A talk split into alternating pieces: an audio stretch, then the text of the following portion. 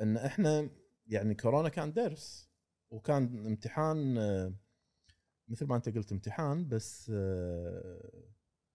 بس بروحك، ما حد وياك، ما تقدر تغش هالمره. زين، ما تقدر تقول والله انا ابي اجيب الطبيب من هني، أبي عندي نقص في الاجهزه، لا لا معاكو، كل واحد يقول يلا نفسي يعني، فما حد راح يعطيك شيء. فكنت بروحك، اختبرت نظامك الصحي، لكن وين نتيجه الاختبار؟ هل عندنا تقييم حقيقي صار بعد الكورونا؟ ما اعتقد.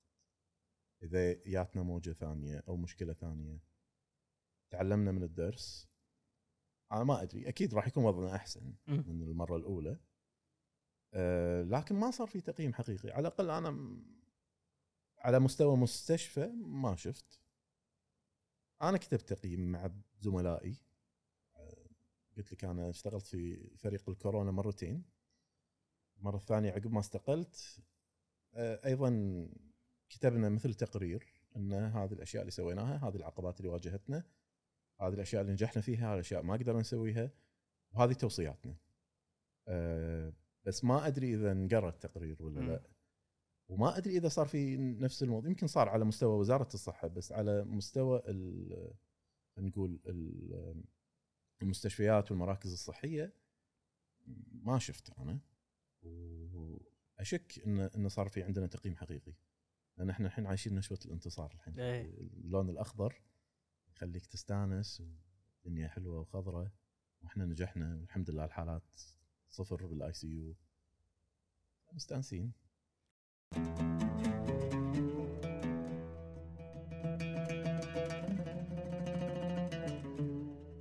السلام عليكم. هذه الحلقة برعاية شركة حسابي. إحنا تقريبا بنكمل السنتين منذ بدء أزمة كورونا، وإحنا عندنا قناعة بأن إحنا نقدر نقيم المشاكل اللي صارت بشكل موضوعي أكثر، ونبتعد عن العاطفة كل ما مر عليها الزمن. فنعتقد أن هذا قد يكون وقت مناسب بأن إحنا نتكلم عن اللي صار في أزمة كورونا وكيف آه تم آه التعامل معها. آه استعنا بدكتور يوسف بهبهاني اللي كان يعمل في آه مستشفى مبارك وواجه الكورونا وكان من الصفوف الأمامية، آه وتكلمنا عن تجربته، آه شلون كجهاز طبي واجهوا الكورونا في أول فتراتها، شلون واجهوها يوم وصلت فترة الذروة، وكنا نسولف معاه أن شنو الأخطاء ممكن اللي صارت في التعامل مع أزمة كورونا. يعني وجب التنويه بأن هذه الأراء تحمل، هذه الأراء اللي تكلم فيها الدكتور هي آراء شخصية ولا هي تمثل وزارة الصحة، ولا إحنا طالعين بالشكل بأن إحنا نبي ننتقد كثر ما أن إحنا نعتقد بأن لأي مجتمع عشان يتطور يجب أن ينظر للوراء ويشوف شنو الأشياء اللي كان ممكن يطورها. فطوال سياق الحلقة كنا نتكلم عليها مو كأخطاء، ولكن ممكن أشياء نلتفت لها وممكن نطورها. أتمنى تستمتعون بهذه الحلقة. يعني من ناحية وجهة نظر طبية، يعني صدق هذا اللي يقول لك خلاص it's never over، خلاص هذا إحنا شيء راح يكون معنا طول عمرنا؟ لا، ما مو شرط، مو شرط. هم يعني يعني يمكن خلاص يتحول الى الى فيروس عادي نفس الانفلونزا. الانفلونزا كانت كذي، طول سنتين بالعالم، يعني من ألفين و اه ألف وتسعمية وسبعتاشر ل تسعتاشر، يعني تقريبا وسط الحرب العالميه يعني، وبس بعدين صار فيروس عادي يعني، عرفت؟ ف ان شاء الله احنا نتمنى يعني يصير كذي يعني، بس احتمال تحتاج تطعيم تطعيم تطعيم بوستر بوستر بوستر.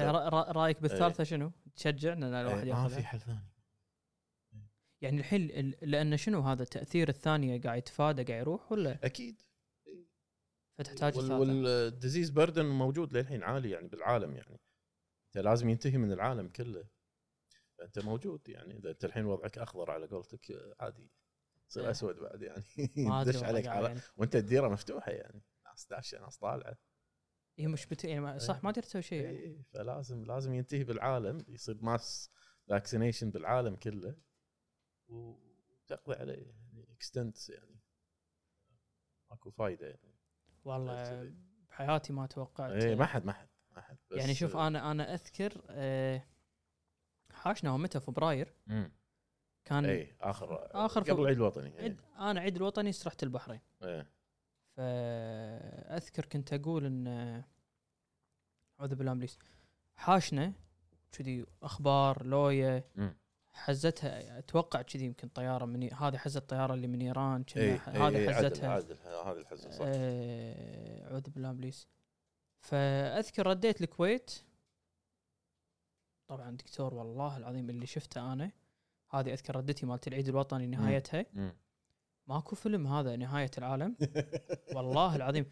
الطياره هنا ولا هناك لا لا اكلمك الطياره اللي طايره من الكويت يا عفوا طايره من البحرين يا الكويت اي فيلم نهاية العالم. إيه الناس إيه مصدومة يوم تشيت المطار قوات خاصة المطار ال الطيارة داخل خليك مطار الكويت أنا أكلمك الحين إيه إحنا بالطيارة إيه الطيارة اللي بتطير إيه ما حد له خلق يسولف إيه صح الناس مصدومة وشنو حزتها أذكر أنا يعني دشيت ما حد لابس ماسك حزتها إحنا إحنا لا ماسكات إيه ولا شيء إيه بس الناس مصفوقة ويوها آه الكل كذي مكتئب الكل مكنسل سفرته راد إيه فأذكر رديت آه كان أشوف ها كنا الأمور طيبة كان أروح البحرين مرة ثانية إيه رديت عقب عاد عقب هذه الردة كان نقول خلاص سكرنا المطار إيه فأنا قلت يعني أسبوع أسبوعين قلت خوش إجازة أسبوع إيه أسبوع إحنا كذي متوقعين كنا ما حد يدري إيه يعني طبعًا unpredictable كان إيه ما حد يدري الحين صار لنا كم سنتين قريب السنتين ما تدري كذا بتطول إيه أنا إيه توقعت إيه أنا قلت أسبوعين ثلاثة أسابيع خوش إجازة يعني زينة إيه من أتوقع اللي بنعيشه هذا صدق صدق صدق اعتفسنا والله.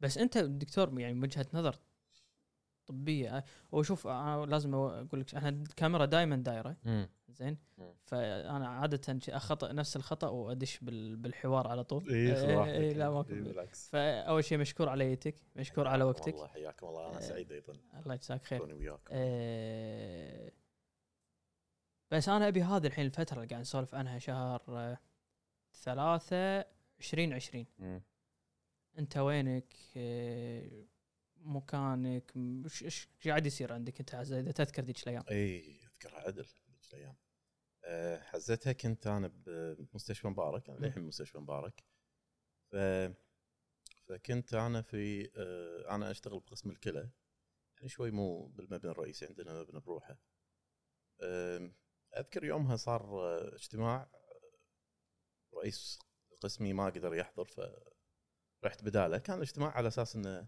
المفروض انه كان في لجنه اوريدي يعني قاعد تسوي ترتيبات حق الكورونا انا ما كنت فيها يعني. هذا اي تاريخ الحين احنا هذا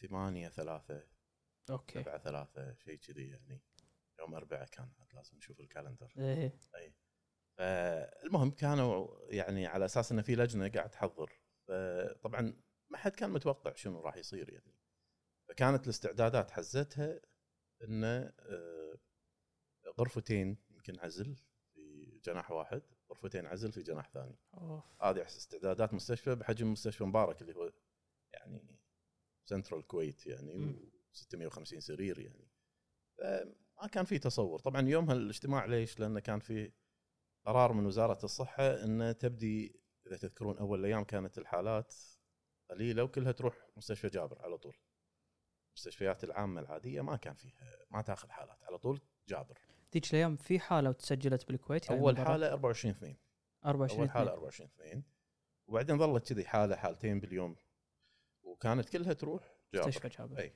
مستشفى جابر كان مخصص حق الكورونا بقية المستشفيات شغالة عادي يعني بس عفوا دكتور عادي. كنا محظوظين أنا يعني مستشفى جابر توه كان فاتس طبعا فعلا إيه يعني هذه وايد فادتنا إن أنت عندك مستشفى كامل مستشفى كبير يعني ضخم ألف ومئتين سرير تقريبا ومجهز وجاهز وكل شيء وأقصى مرضى يعني إيه ف يعني الحمد لله قدرنا أن نستوعب الحالات هذه هناك ولكن هني هم جابر بدأ أنه يعني على عقب أسبوعين من اكتشاف أول حالة بدأ أنه ما يقدر يتحمل يستقبل كل الحالات عنده فإن المستشفيات الثانية هم لازم تبدي تستقبل الحالات على أساس أنها تحولها حق جابر تقبلها تسوي لها الفحص حالات مشتبهة يعني إذا طلع بوزيتيف يحولونه جابر هذا في البداية يعني فالاجتماع كان على هالأساس يعني شو نسوي الحين وكذا فهني أنا لاحظت يعني إنه فعلا ما كان في استعدادات يعني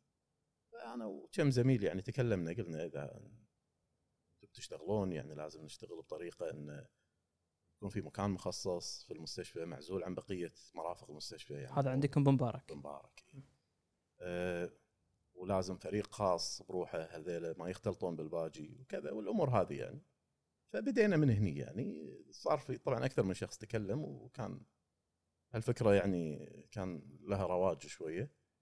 ومن بعدها يعني قلنا خل نبدي نشكل إحنا فريق لإدارة الأزمة، لأنه وصلتنا حالات حق مبارك وصار في شوي هلع، يعني هم ما كانوا مستوعبين الوضع، واللي تبكي اللي قاعد تقول ها أنا كنا كنت منزل الكمام شوي الحين شلون أروح، أمي مريضة كذا، يعني كان فيلم رعب شوية.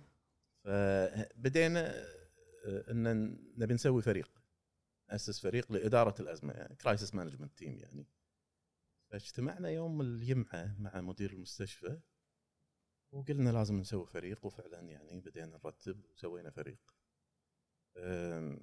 لإدارة الأزمة. وخصصت خذينا مكان، ما أدري إذا أنت رايح المستشفى مبارك، في في مبنى خاص حق الجهاز الهضمي غير مدخله منفصل كذا. قلنا خلاص هذا المكان هو يكون حق الكورونا، و... ويبنى فريق خاص من الأطباء، أن أنتوا خلاص ما تختلطون بقية الأطباء ولا بقية المرضى، أنتوا شغلكم هني، الممرضين معزولين، الدكاترة معزولين، الأمور هذه يعني.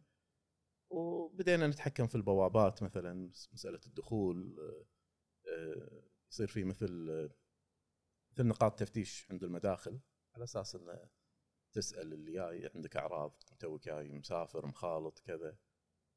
بدأت من هال من هاليوم يعني بدأنا تشكيل الفريق هذا يعني.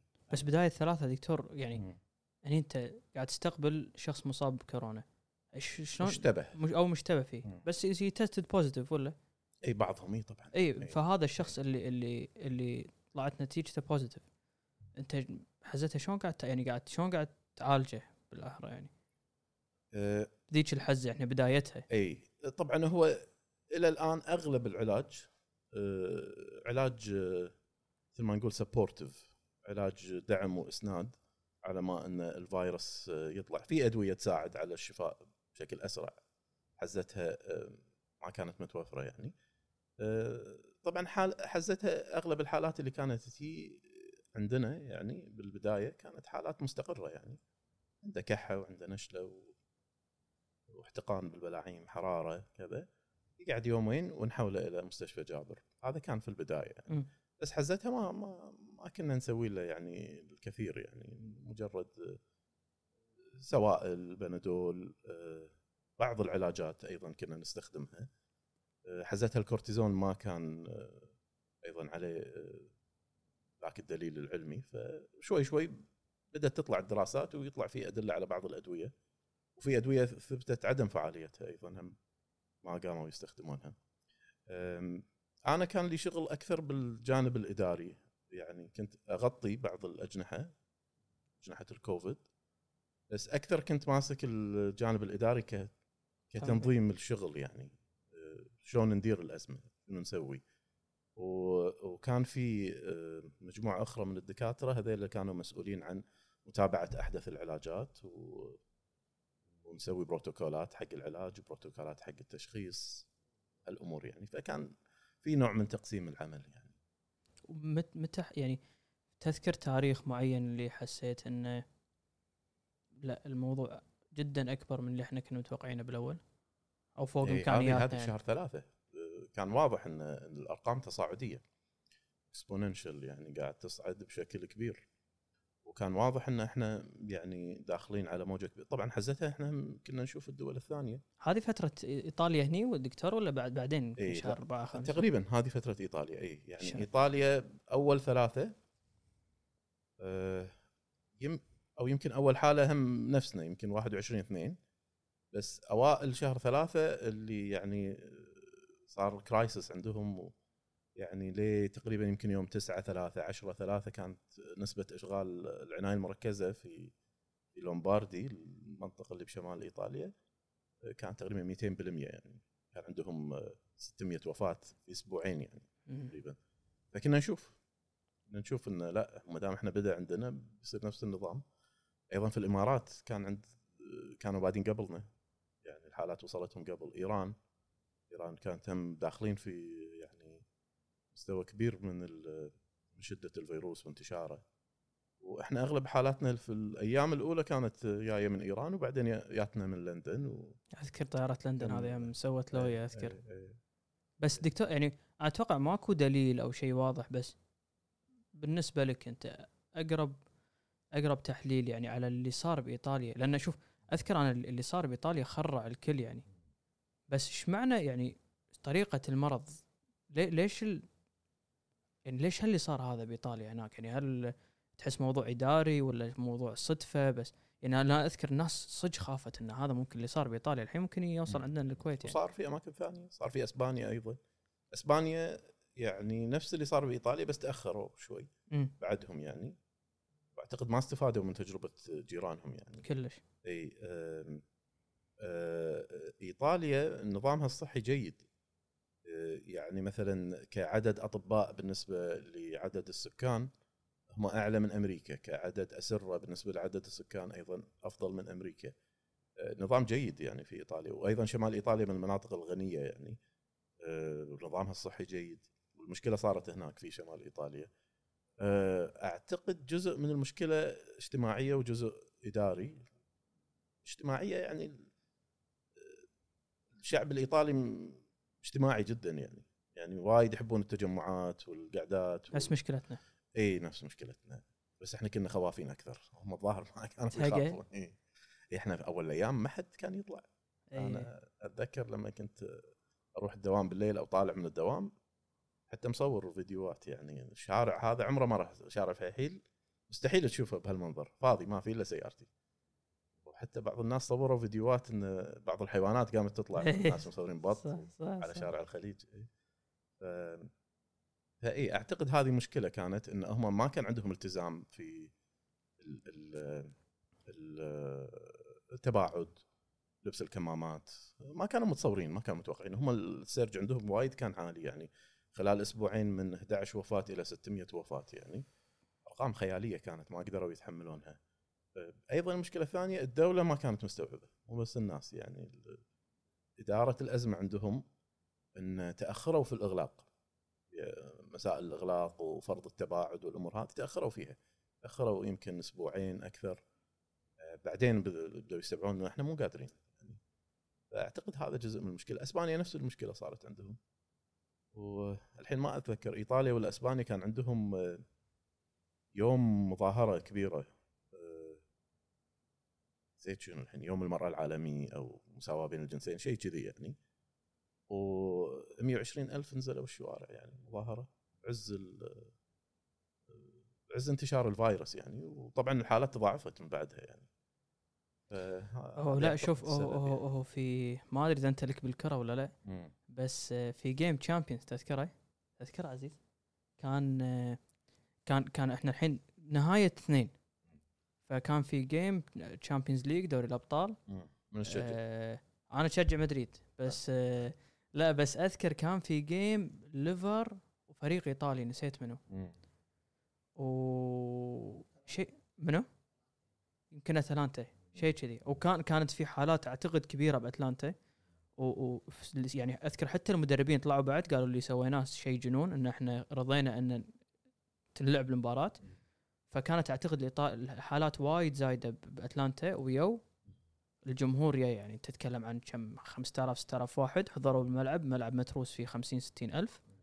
وأذكر بعدين طلعوا قالوا هذه واحدة من الأسباب اللي يعني خلت الحالات إيه وايد تزيد. إيه إيه إيه فعلا. فقاعد أقول لك ما كان عندهم الجد يعني، ما كان عندهم جدية في الموضوع، ما مو متصورين إن الوضع يوصل كذي يعني، كلوها يعني للأسف يعني دكتور. بس وبعد مرور كلها يعني، أنا شوف أنا أنا وايد مستانس إن إحنا قاعد نسوي اللقاء بهذه الفترة، لأن أعتقد كل ما عطيت مواضيع مثمة مثل هذه وقت شوية تبتعد عن العاطفة وتقدر تحللها بشكل صحيح. صحيح. آه فبعد مرور هالكل كل هالوقت هذا تحس بالفعل هذا موضوع الإغلاق والتباعد هو يعني أحسن أحسن أو أكثر آه أداة آه فعالية ممكن تفرضها أنت. لما ساعة تكلمت إن إيطاليا يمكن تأخروا بموضوع الإغلاق و...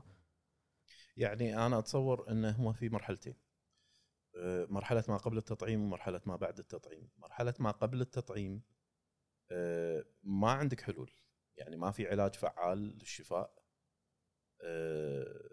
ولا عندك وسائل تمنع الانتشار إلا هذه الوسائل اللي هي التباعد والكمامات والإغلاق والأمور هذه. يعني هذه مرحلة ما قبل التطعيم، فهني ما كان عندك أنت وسائل أخرى يعني. أما مرحلة ما بعد التطعيم خلاص أنت عندك الوقاية. إيه بس أقصد حزتها لأن في ناس حتى أذكر لما كانوا يقولون حظر ومدري ما أعرف إيش، في ناس كانت مستاء حزتها طبعا. يمكن أول حظر تقبلناه، أول حظر أي مشينا الكل الكل مشى، بس بعدين لا كان الكل كان هو طبعا الحظر يعني يعني آخر الدواء على قولتهم. أه الفكرة من من المسألة هذه إن أنت أه الحظر أو أو كل التباعد الاجتماعي، بس الحظر بالذات على أساس إن أنت لا ينهار النظام الصحي عندك، أنت ما ما تقدر توقف انتشار الفيروس، ما تقدر تقضي عليه. اللي تقدر تسويه إن على الأقل الناس لا يطيحون بالممرات بالمستشفيات، وبعدين تضطر إلى إنك أنت تأخذ الخيار الاختيار الصعب بين إن تعالج هالمريض ولا تعالج هالمريض وعندك جهاز واحد مثلاً. فهذه هي فكرة الحظر، إن أنت تحمي نظامك الصحي من الانهيار مو أكثر. أنت ما راح تفوز في المعركة، أنت تسكر تهدأ الحالات شوية وترجع تفتح وترجع الحالات، يعني تسكر وتفتح تسكر وتفتح. هذا هذا الحل الوحيد اللي عندك إلى أن تحصل على فاكسين تطعيم. عفوا دكتور، ما عشان كذي كانوا كله يسولفون على عدد الأسرة في العناية المركزة فرضا طبعا. يعني هذا كان من أهم المؤشرات صح؟ إيه مية بالمية الوفيات و... والأسرة أسرة في العناية المركزة بالذات. يعني أنت المشكلة عندك هنا راح تكون هذيل الناس هم الأكثر عرضة للخطر، وهذيل الناس اللي أنت الموارد عندك لعلاجهم قليلة. يعني أنت بالنهاية عدد الأجهزة التنفس الصناعي عندك محدودة، وعدد الناس المختصة في علاج العناية المركزة أيضا محدود جدا. يعني آه يعني تهم لازم تشوف الستاف مو بس بالضبط. الستاف هو هو وعماد النظام الصحي، يعني في, في أي نظام صحي هو اللي يحدد استمراره وبقاءه أو, أو انهياره. أنت مساء قاعد تتكلم إن روحتك ردتك على المستشفى، تقدر أيام الشدة على قولتهم تستذكر لنا يوم جدولك فيه يعني؟ يعني أيامها أنا أتذكر أنا أنا كنت في فريق فريق الكورونا اللي هو إدارة أزمة الكورونا مرتين. أول عشرة أيام أنا ومع اثنين من الزملاء يعني كنا أسسنا الفريق تقريبا في مستشفى مبارك، بس يعني دكتور عبد الرضا القلاف، دكتور علي القطان، وكان معنا دكتور أنس العيدان أيضا وهو كان مسؤول عن توزيع الأطباء. فهني هذه مرحلة تأسيس، أسسنا أول فريق عشرة أيام تقريبا، بعدين انطردت من الفريق أوف تقريبا لشهر يعني، وبعدين استدعوني مرة ثانية حق فريق ثاني يعني، وقعدت تقريبا في شهر ونص وبعدين استقلت من الفريق يعني مو من الوزارة.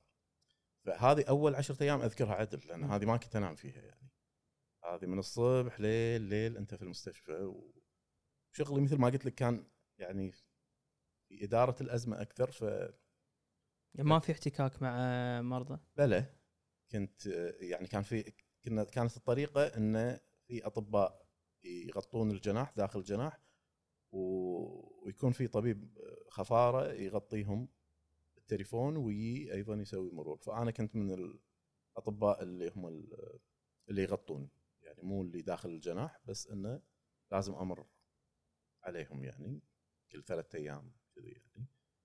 ف شغلي كان أكثر لوجستكس، الأمور الإدارية التنظيمية، تنظيم البوابات من الصبح لليل ما كنا نقعد يعني ما كلش يعني ما كنا نقعد. بس صار فيك عفوا نفس اللي ضروا إن خلاص أنا ما أشوف بيتنا. إيه و... أنا يمكن أسابيع ما شفت عيالي يعني أوف. من أول يوم يعني قلت حق زوجتي وعيالي يلا بيت أهلكم. إيه راحت بيت أهلها مع العيال وبس ما شفتهم بعد. أنا روحي طول اليوم من الصبح الدوام، بعدين تضطر يعني أوكي ناقصنا شيء الفلاني مثلا. أذكر الحين وايد أشياء كانت تنقص يعني يعني لأن مكان جديد إحنا بنجهزه، فيلا الحين الأطباء بيخافرون وين بينامون يبون ميكروويف، يبون تروح عاد تدور، تروح الغانم، تروح بس تشتري وتجيب. ما عندنا مثلا وسائل حماية تروح تدور كذا. ف أربعة وعشرين ساعة يعني كنا شغالين، ويلا ننام لنا كم ساعة ونقعد ثاني يوم نفس القصة. يعني هذه عشرة أيام أنا أتذكر ما ارتحت فيها نهائيا يعني أصلا، طبعا مع مع زملائي يعني مو بروحي، كلنا كنا نفس الوضع يعني. وسبب طل... يعني. سبب طلعتك من أو أول مجموعة يعني هو صار إنه شنو، لأن آه يعني إذا استبعد العوامل الشخصية، خلنا نقول إنه لما أسسنا الفريق، إحنا أسسنا حاولنا إن نأسس فريق إدارة أزمة. ففريق إدارة الأزمة أنت تبي الشخص المناسب في المكان المناسب، وطبعا إحنا اخترنا يعني أسماء أعضاء الفريق، واحد من الطوارئ، واحد كذا، ورؤساء الأقسام المهمة اللي تنفع في الأزمة هذه. فرئيس قسم الطوارئ كان، رئيس قسم الباطنية طبعا، مدير المستشفى، هذيل الناس. أنا طبعا ما كان عندي منصب إشرافي أو إداري، فمع الوقت تصير في حساسية إن أنت أول أيام يعني لأن ما كان في شيء، فيحتاجون شخص يسوي يسوي الشغل يعني ويأسس ال... أنا كان عندي شوي خبرة إدارية لأن كنت في فريق تطوير الجودة من ألفين وسبعة عشر، ف... فكان عندي خبرة في هالأمور واستفدنا منها يعني. بس بعدين عاد تبدي تصير الحساسية إن أنت أنت منو؟ مم. أنت مو رئيس قسم، أنت مو رئيس وحدة، أنت إيش حقه قاعد معنا على الطاولة؟ طبعًا هالكلام ما يقال يعني، بس إنه بس أيامها منو يفهم يعني، بس أيامها منو يقدر يفكر بشيء يعني. حسيت إذا قاعد تكلم لأن لأن أول عشرة ايه أيام يعني إيه بس شنو، لأن أول شيء ما كان في نظام. إحنا حطينا نظام، حطينا بروتوكول، الناس تدخل من هني، طريقة التشخيص كذي، طريقة الكذا، في أطباء موجودين، في جدول خفارات قاعد يصير. مشى السيستم، صار عشرة أيام مشى السيستم، بعدين خلاص بعد ما نحتاجك مم. يعني إيش حقه قاعد ويانا على نفس الطاولة. أه وإن كان هذا كلام ما ما كان يقال، بس يعني أعتقد هذا كان السبب، لأن يعني قمت من النوم وشفت نفسي برا. أوف، يعطيكم العافية. فرجعت حد اشتغلت في مركز غسيل الكلى اللي أنا كنت أشتغل فيه، وأيضا هناك سوينا نظام ثاني حق التعامل مع حالات الفشل الكلوي وغسيل الكلى، أيضاً شلون نعزل مرضى غسيل الكلى، لأن مرضى غسيل الكلى أيضاً صاير هم جناحهم كذي دائري، وثلاثين تقريباً محطة غسيل وكلهم مفتوحين على بعض، فهني التباعد وايد مهم. وسوينا أيضاً قسم خاص حق المرضى اللي فيهم كورونا نغسلهم هناك يعني. بس عفواً دكتور، هذا يعني أنا إحنا مرة كان عندنا دكتور مصطفى الموسوي، فما شلون تطرقنا حق موضوع غسيل الكلى، فكنت أقول له أنا كنت دائما أسمع عن موضوع غسيل الكلى، إلين صارت يعني في أحد من أهلي اضطر إنه يدش بهالعلاج هذا اللي هو غسيل الكلى، فقلت له أنا ليه اليوم ذاك أسمع عن غسيل الكلى ما كنت مستوعب شدة الموضوع وش كثر إنه ممكن حياتك أنت خلاص ما ما تعاد ما ترد مرة ثانية طبيعية. أه يعني احنا ما نبي نخلع لا لا الناس لا, لا لا لا بس أنا أقصد مم. أنا بس اللي ببينه إن إن إن شيء يتطلب مجهود ويغير حياتك الاعتيادية طبعًا. بس فا إيه فأنا يعني ب... بس بعرف هالناس هذول أيام ال... الجائحة وأيام ايه التعب يعني أكثر الناس عرضة كانوا للإصابة، بس و... شلون قدروا إن عفوا يعني يوصل يعني هذا موضوع الوصول للمستشفى وإنه يغسل ويكون معرض لكورونا. نعم صحيح، هذا كان تحدي كبير يعني. أه يعني هذيلا لأن مرضى الغسيل الكلوي من أكثر المرضى أول شيء عرضة للإصابة، لأنهم في مكان مع, مع يعني ما يقدر، مو غرفة خاصة، هو قاعد في غرفة فيها ثلاثين شخص يعني جناح كبير جناح. يعني إذا واحد في كورونا ممكن يعدي ثلاثين كلهم لأن المكان محدود، فهو من أكثر الناس عرضة للإصابة، وأكثر الناس عرضة للإصابة الشديدة ولا سمح الله الوفاة في حال الإصابة، لأنه م- هو ما عنده مناعة مناعته قليلة جدا بسبب الفشل الكلوي وكذا. فهذيلا كانوا مرضى يعني، وطبعا خسرنا للأسف وايد من مرضانا يعني على مستوى العالم يعني، مرضى غسيل الكلى وايد توفوا بالجائحة يعني. فكان الاهتمام فيهم لازم يكون مضاعف، يعني ان نكون حازمين جدا في عزل اي واحد عنده اعراض ما يدخل اصلا، ما يدخل المركز، نوفر له مكان غسيل منعزل يعني ويحجر. وايضا سوينا مثل يسمونه ماس سكريننج، يعني مسحات عشوائيه أوكي. على الاجنحه كلها حتى اللي ما عنده اعراض، قلنا خلينا نشوف يعني نصيد الفيروس قبل لا هو يجينا يعني. فكنا نسوي كل الاجنحه ناخذ منهم مسحات حتى اذا ما عندهم اعراض، يعني على اساس ان نستبعد الناس اللي عندهم اصابه غير ظاهره يعني وممكن يعدي يعني. فكان تحدي وايد كبير لان المكان محدود والعدد كبير. احنا احنا اكبر مركز غسيل كلى بالكويت يعني، تقريبا عندنا أربعمائة وثمانين مريض غسيل كلى، غير مرضى غسيل الكلى اللي يغسلون في البيت ايضا يراجعون عندنا مائة وخمسين، نوع ثاني من الغسيل اللي هو غسيل البريتوني عن طريق البطن. فكان عدد كبير، التحدي كان وايد كبير يعني، ولكن الحمد لله يعني اعتقد ان الاجراءات اللي اتخذناها وايد فرقت. م.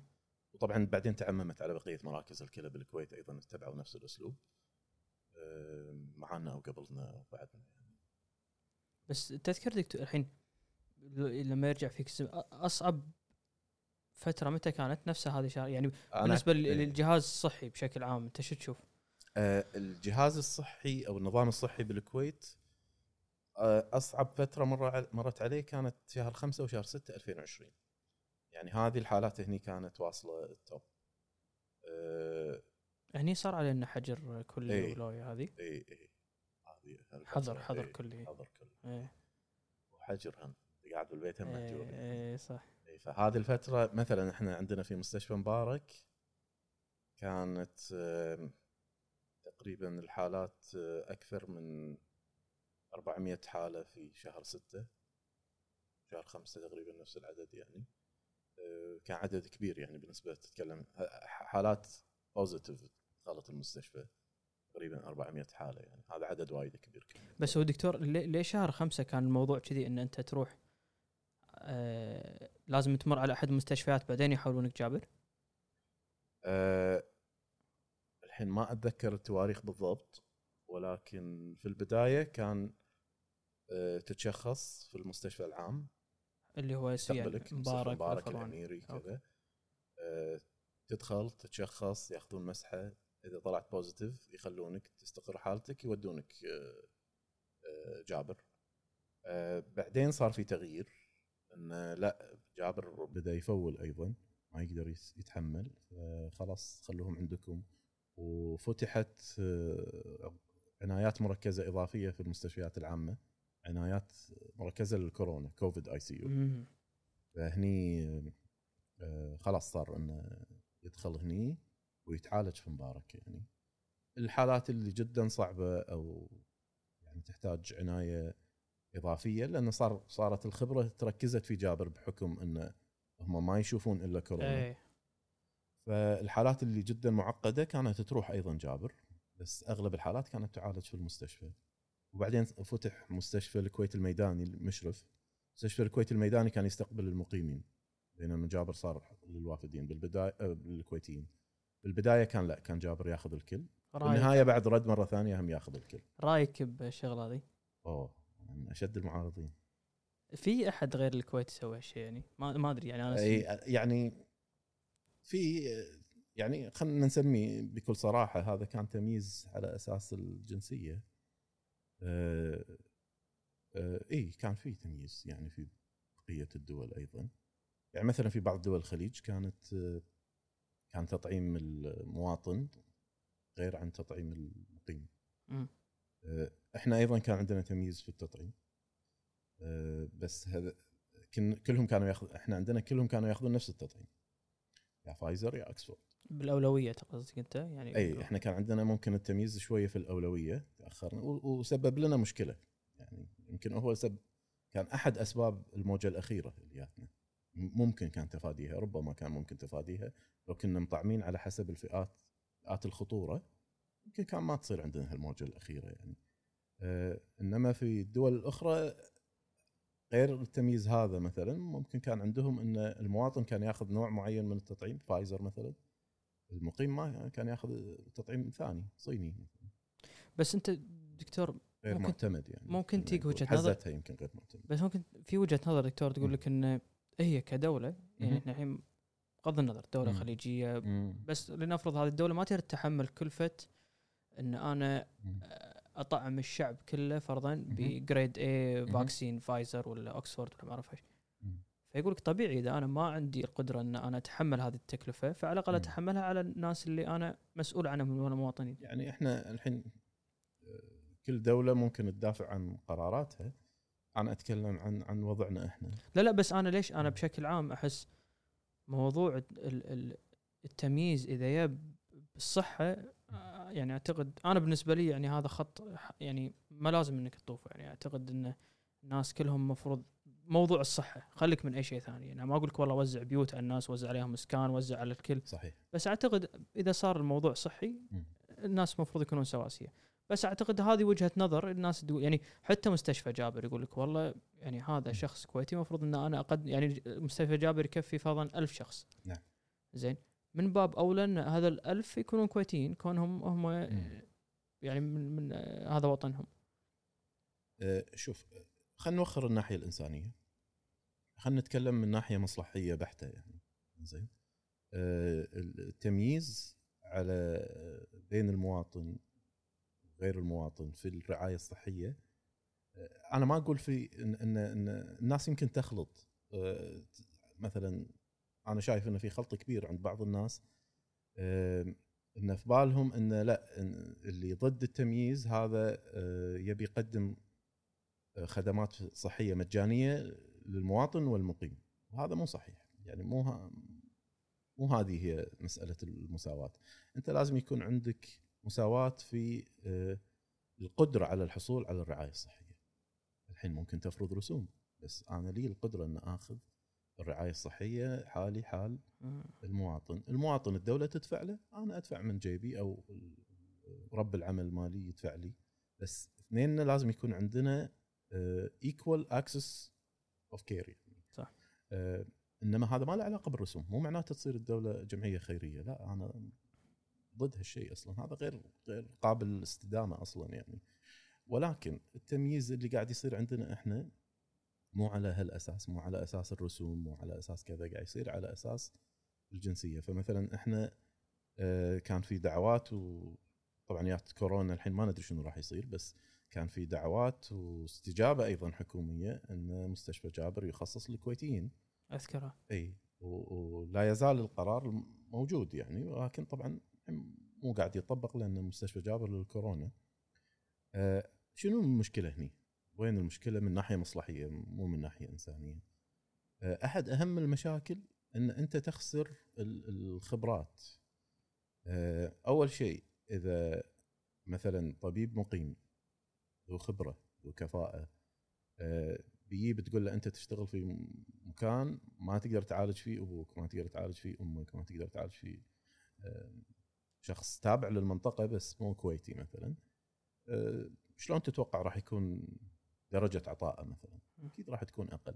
النقطة الثانية اللي هي وايد مهمة أيضا، إن إحنا إذا بس بنعالج أمراض الكويتيين، أو إذا بس بنعالج الكويتيين راح نعالج فقط أمراض الكويتيين اللي هي بالنهاية لها لايف ستايل معين، لها يعني محدودة بشكل أو بآخر، وفي أمراض أخرى ما راح نشوفها.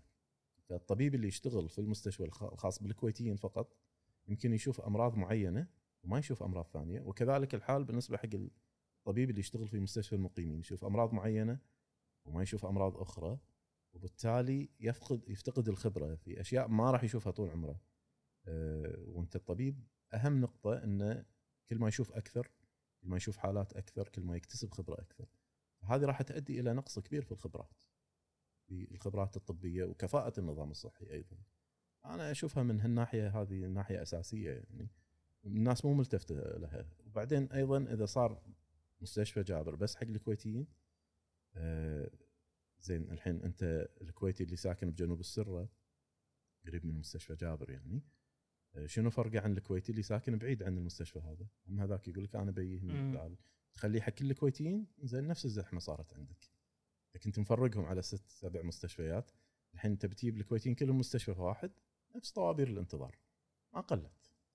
المشكله اللي لازم تعالجها اذا انت عدد الاسره عندك قليل، عشان كذي الكويتيين يشتكون، والكويتي يعني ليش بيشتكي؟ بيشتكي انه طابور طويل مو منو قدامه في الطابور. المشكله الاساسيه ان انا ليش انطر ساعه أه بس مو ما يهمني وايد منو قدامي، اذا انا انطر خمس دقائق ما يهمني منو قدامي انطر. موضوع الاسره هم مهم صح دكتور؟ يعني انا أي. وايد اسمع ان ناس أي. يبي فرضا غرفه خاصه، ولا عنده احد من اهله تعبان أي. وما يبي جناح عمومي، فاعتقد ان من زمان بالكويت نواجه هالمشكله هذه صح. امم أه المستشفيات الجديده اللي قاعد تنبني، يعني مستشفى جابر، مستشفى الجهره جديد، اغلبها قاعد تتجه الى، طبعا هذا ايضا في العالم بشكل عام، ما تعدوا شوي عن مساله الغرفه العموميه اللي فيها اربع اسره، هذه يعني مو موجوده حاليا. يعني في سبب معين يعني خلاهم يخرون عنها؟ اي يعني انتقال العدوى، راحه المريض، الامور هذه.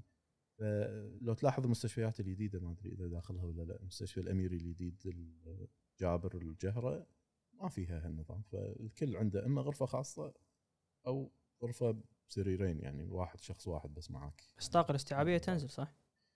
أه يعني تنزل اذا ما تبني وايد، بس اذا انت تبني. احنا على العموم احنا ما نواجه مشكله اسره بالكويت، نواجه مشكله اسره بس مو حقيقيه.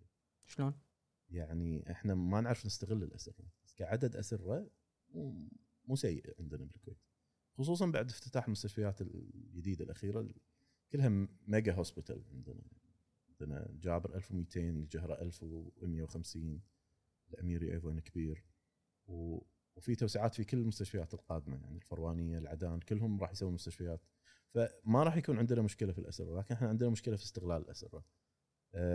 احنا المريض اللي المفروض يقعد ثلاثة أيام قاعد يقعد عندنا أسبوع، المريض اللي يقعد اللي المفروض يقعد أسبوع قاعد يقعد شهر. أنا شوي عندي خبرة بسيطة في هالموضوع لأن اشتغلت فيه لما كنت في فريق تطوير الجودة، قدمنا مشروع لرفع كفاءة استغلال الطاقة السريرية في المستشفيات، الأرقام كانت تخرع يعني. بس عفوا شو السبب اللي إنه شلون شخص يقعد ثلاثة أيام يتم بعدين عشرة أيام؟ وايد أسباب، وايد أسباب. أبرزها يعني إذا يحضرك شيء؟ أكو أسباب طبية، مثلا ياخذ عدوى من المستشفى. اذا انا مثلا مثلا ما قاعد اتبع اجراءات منع العدوى الصحيحه داخل المستشفى، راح يتخلي هو مثلا جلطه في القلب، وبعدين يصير عنده التهاب رئوي لقطه من المستشفى مثلا، او مثلا ي يعني يسوي عمليه جراحيه، كان عنده قسطره للبول وانت بكرامه ولق ما شلت القسطره انا مبكر، صار عنده التهاب في البول، قعد أربع خمس أيام، أسبوع زيادة. في أسباب طبية بس. بس عفوا هذه نادرة تصير ولا؟ لا مو نادرة، لا. أسباب شائعة جدا يعني، والأهم من كونها شائعة أنها ممكن تفاديها، يعني إذا تحسن أنت الرعاية الصحية في هالأمور وتركز عليها، تقدر تقلل نسبة اللي يسمونها نوزوكوميال انفكشنز، هي عدوى المستشفى، تقدر تنزل بشكل كبير وتصير يعني. ممكن في في امور يعني انه والله انت تنتبه على هالنقاط هذه، غسل اليدين، ازاله العصاطر على طول بسرعه، يعني هذه كلها تقلل من العدوى يعني. وفي اشياء ثانيه فهذه ممكن تفاديها، هذه اسباب طبيه. غير الأسباب الطبية إحنا عندنا مشكلة بالكويت أسباب اجتماعية، ما يطلع ما يطلع طيب. في ناس عندنا يعني، أنا كان زين جاي بالأرقام كانت عندي م.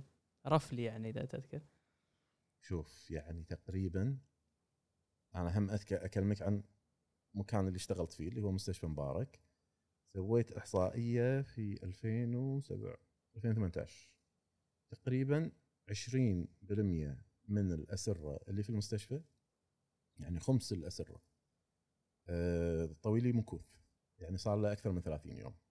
هذا رقم خيالي يعني وايد كبير. زين في منهم اللي صار له شهر، وفي منهم ثلاثة شهور، ستة شهور، في منهم خمس سنين وفوق قاعدين في المستشفى، في ناس عشر سنين. حالته الصحية تستدعي أنه يكون موجود ذا الفترة؟ طبعا هذا غالبا اللي يكون وصل بالسنوات هذا لا ما تستدعي. أه بس أه ما تستدعي أه مو معناته أنه ما يحتاج رعاية صحية. أحد الأسباب المهمة أن إحنا ما عندنا أه هوم كير ولا عندنا كير هومز بالكويت كقطاع حكومي يعني صح. أي. يعني قطاع خاص ممكن يوفر هذا الشيء. أه ممكن يوفر بس منو راح يتحمل التكلفة؟ التكلفة عالية. مم. يعني إذا أنا عندي مريض مثلا على جهاز تنفس صناعي زين وما أقدر أشيله خلاص هو عايش و... بس على جهاز التنفس، فهذا كان في فكرة إن نسوي برنامج تنفس صناعي في البيت. مم. هذا يحتاج تجهيز، يحتاج كذا. غير كذي في ناس اللي يحتاجون يعني يحتاج ممرض، يحتاج يحتاج نيرسينج هوم اللي يسمونهم كير هومز. ما عندنا بالكويت اشياء كذي دكتور، ما عندنا، والثقافه الظاهر مو متقبله. إن دار عجزه يعني. هذا وشيء كذي. اي يلا انت قلتها، اسمه اسمه دار عجزه. م. منو راح يودي ابوه او امه دار عجزه؟ شنو الوصمه الاجتماعيه اللي راح تكون؟ م. لازم نغير الاسم يعني، نسميه سكن كبار السن، نسميه ايا كان يعني. وحتى هذا المكان محدود جدا، ما ياخذون حالات يعني، ياخذون حالات اللي ما يحتاج انه يسوي له اي شيء من ناحيه طبيه يعني. يبي يبي واحد ما في شيء بس انه كبير وقاعد عنده، بس اي حاجه اللي يرد عندك يمكن اي ما ياخذه اصلا من البدايه. فهذه، والنقطه الثانيه في اذا لا انا العائله مستعده تودي البيت بس بس ما تقول ساعدوني، انا انا مستعد اخذ البيت بس انا ما اقدر اجيب ممرض، ما اقدر اجيب دكتور. لا معلش معلش وايد اطق الميكروفون. لا لا ما عليه ما عليه. انزين اي فيحتاج نوع من الرعايه اللي احنا مو قاعد نوفرها حقه في البيت. مثلا فحوصات نسويها في البيت، الدكتور يزوره بين فتره وفتره بدال لا يجيب المستشفى. يقول لك لا يبقى انا ما اقدر اسوي كل هذا وعبء علي، خلوه عندكم. وما في قانون يمنع ان او يلزم الاهل انهم يطلعون المريض اذا بقى يقعد يقعد يعني. يعني اوكي ما في قانون يسمح بس ما في قانون يمنع. منطقه رماديه على قولتهم. اي يعتمد على قوه الاداره في المستشفى مثلا انها تطلع المريض ولا لا.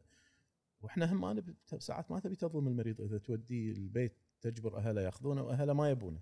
مم. هذا ظلم حقه يعني. لازم او انه ما حد مستعد انه يوفر له الرعايه اللي لازم هو يحتاجها. لازم توفر له مكان ثاني، لازم في اماكن اخرى اقل كلفه من المستشفى يعني، اماكن نيرسينج هومز تكون الرعايه الصحيه محدوده والفتها اقل، هذا المريض يروح فيها بدل لا هو يقعد في اكيوت كير بيد يعني مكان اللي يحتاجه مريض جاي بجلطه في القلب.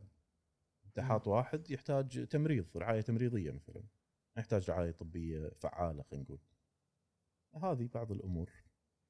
أه دكتور تمساع كنت تذكر المستشفيات اللي يدد، انا اسمع شيء ما ادري اذا صحيح او لا، بس هل احنا عندنا طاقم يشغل هذه المستشفيات؟ أه خوش سؤال. احنا احنا هم من احسن الدول خليجيا على الاقل في عدد الاطباء. مو كافي مو كافي لكن من احسن الدول احنا. أه ولكن عندنا مشكله في أه هذا قاعد اتكلم عن الكوادر الطبيه الوطنيه الكويتيين. أه التمريض عندنا تقريبا يمكن خمسة وعشرين ستة وعشرين ألف ممرض، عدد كبير يعني، تقريبا ما يقارب نصف موظفين وزارة الصحة كلها تمريض. كم نسبة الكويتيين منهم؟ ثلاثة بالمئة. أوف. يعني أقل نسبة في في كل الوظائف في الكويت وهي تمريض. الأطباء احنا وايد أحسن يعني. ستة وعشرين ألف تتكلم على كم؟ أربعمئة خمسمئة تقريبا. إيه مو زين بالحساب أنا. بس تقريبا كذي يعني، يمكن أكثر شوي. فمن من ما عندنا عندنا مشكله في التمريض من ناحيه الكوادر الوطنيه، انما شلون نشغل مستشفيات؟ اي قد يكون هذا تحدي كبير انه نشغل كل هالاسره، لكن اتصور احنا مشكلتنا يعني المشكله الاكبر من العدد هي مشكله كفاءه التوزيع. عندنا مشكله في اداره الموارد البشريه، خلينا نلخصها كذي يعني. عندنا مشكله كبيره بالكورونا وايد بينت، وايد كانت واضحه جدا جدا جدا. ف كان امتحان حق الكل اعتقد يعني، مو مو انا ما ودي اخص الكويت بس اقصد كل جهاز صحيح صحي بالعالم بيه. تم اختباره بذيك الفتره يعني، والشاطر اعتقد اللي اللي طلع باقل خسائر طلع باقل خسائر ويرد يعدل هاللوب هولز اللي عنده اللي موجوده. اي هذه نقطه اساسيه عندنا، أه ان احنا يعني كورونا كان درس وكان امتحان، أه مثل ما انت قلت امتحان بس أه بس بروحك، ما حد وياك، ما تقدر تغش هالمره زين، ما تقدر تقول والله انا ابي اجيب الطبيب من هني، أبي عندي نقص في الاجهزه، لا لا معاكو، كل واحد يقول يلا نفسي يعني، فما حد راح يعطيك شيء. فكنت بروحك، اختبرت نظامك الصحي، أه لكن وين نتيجة الاختبار؟ هل عندنا تقييم حقيقي صار بعد الكورونا؟ ما أعتقد.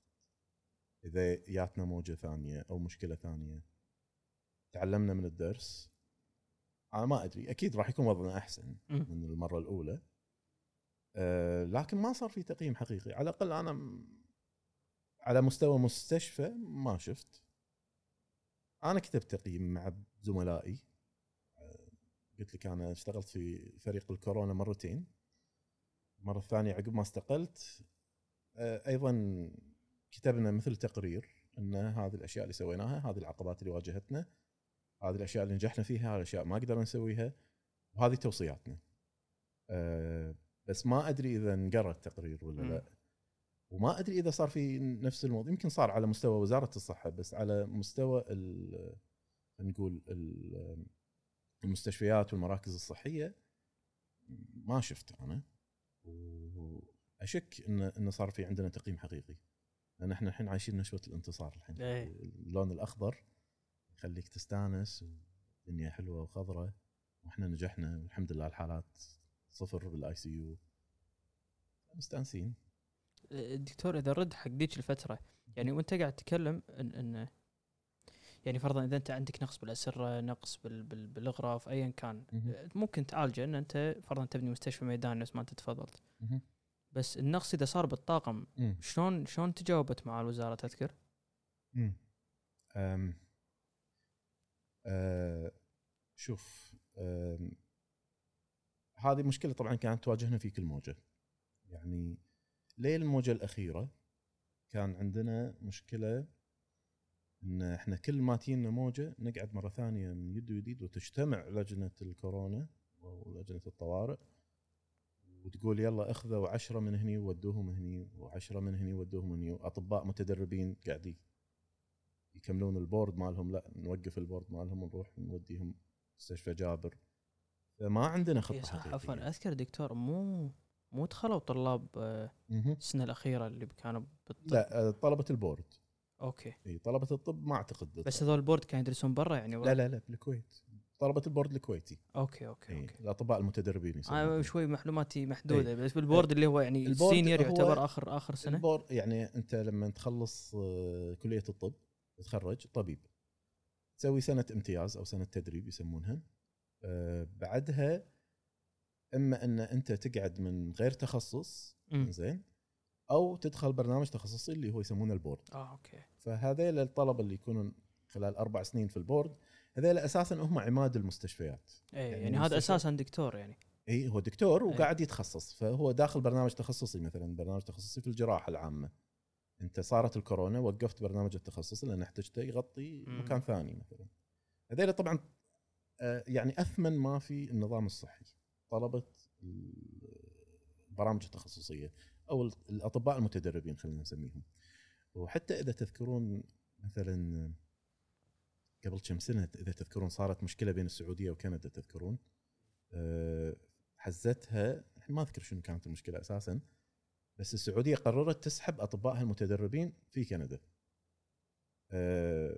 ما تتخيل شنو صار في الكنديين، توهقوا لأن إيه لأن مستشفياتهم كانت قايمة على الطلبة المتدربين اللي هم وقت نسبة كبيرة منهم كانوا سعوديين، فتوهقوا توهقوا فعلا، كانت مشكلة كبيرة يعني. فهذا تخيل أن كندا معتمدة على الأطباء المتدربين هالحجم يعني.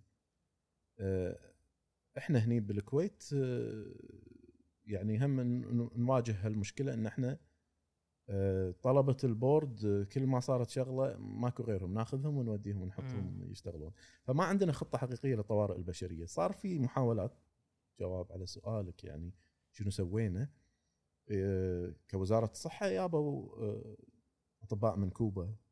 ما ليش على اليوم حسبالي انه مو صدق الموضوع. لا لا صدق ما قدرت استوعب. ايه. انا ما شفتهم بس كلمتهم تليفون. زين شنو يعني يو حقيقيين يعني يو تموا يعني يا وقعدوا آه يعني اخر طبيب غادر يمكن آه يمكن شهر ستة اللي فات. اي مستشفى يعني كان جابر بعدهم؟ آه انا اللي تعاملت وياهم كانوا في مستشفى مشرف الميداني، اغلبهم يمكن كانوا في مشرف الميداني. بس توقع ليش معنى كوبا يعني دكتور؟ آه كوبا دائما عندهم آه يعني عندهم فريق دائما يطلع حق نقول مثل فريق إغاثة أو مساعدة، دائما يطلع حق الدول الأخرى، دائما عندهم كذي يعني. وغير كوبا يبنى من بنغلاديش ويبنى من باكستان، في فرقيات من برا. بس في المقابل صار في هجرة، يعني في هجرة حق الكفاءات الطبية الكويتية والمقيمة في الكويت. كويتية شلون؟ يعني الحين أنا ما عندي معلومة دقيقة م. بس أول أمس واحد يقول لي تقريبا في الحين ما أعرف يعني دقة المعلومة، بس في مية طبيب كويتي طلع من وزارة الصحة.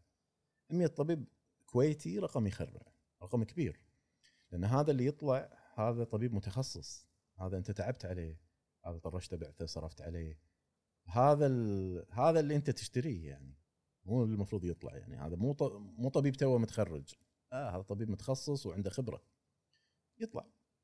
الكويتي قاعد يروح آه قاعد يروح الخاص، قطاع الخاص آه فول تايم يعني، قاعد يروحون مستشفيات النفط آه العسكري مثلا، قاعد يطلع من وزارة الصحة يعني، يظل بالكويت، أغلبهم يظلون بالكويت بس برا وزارة الصحة.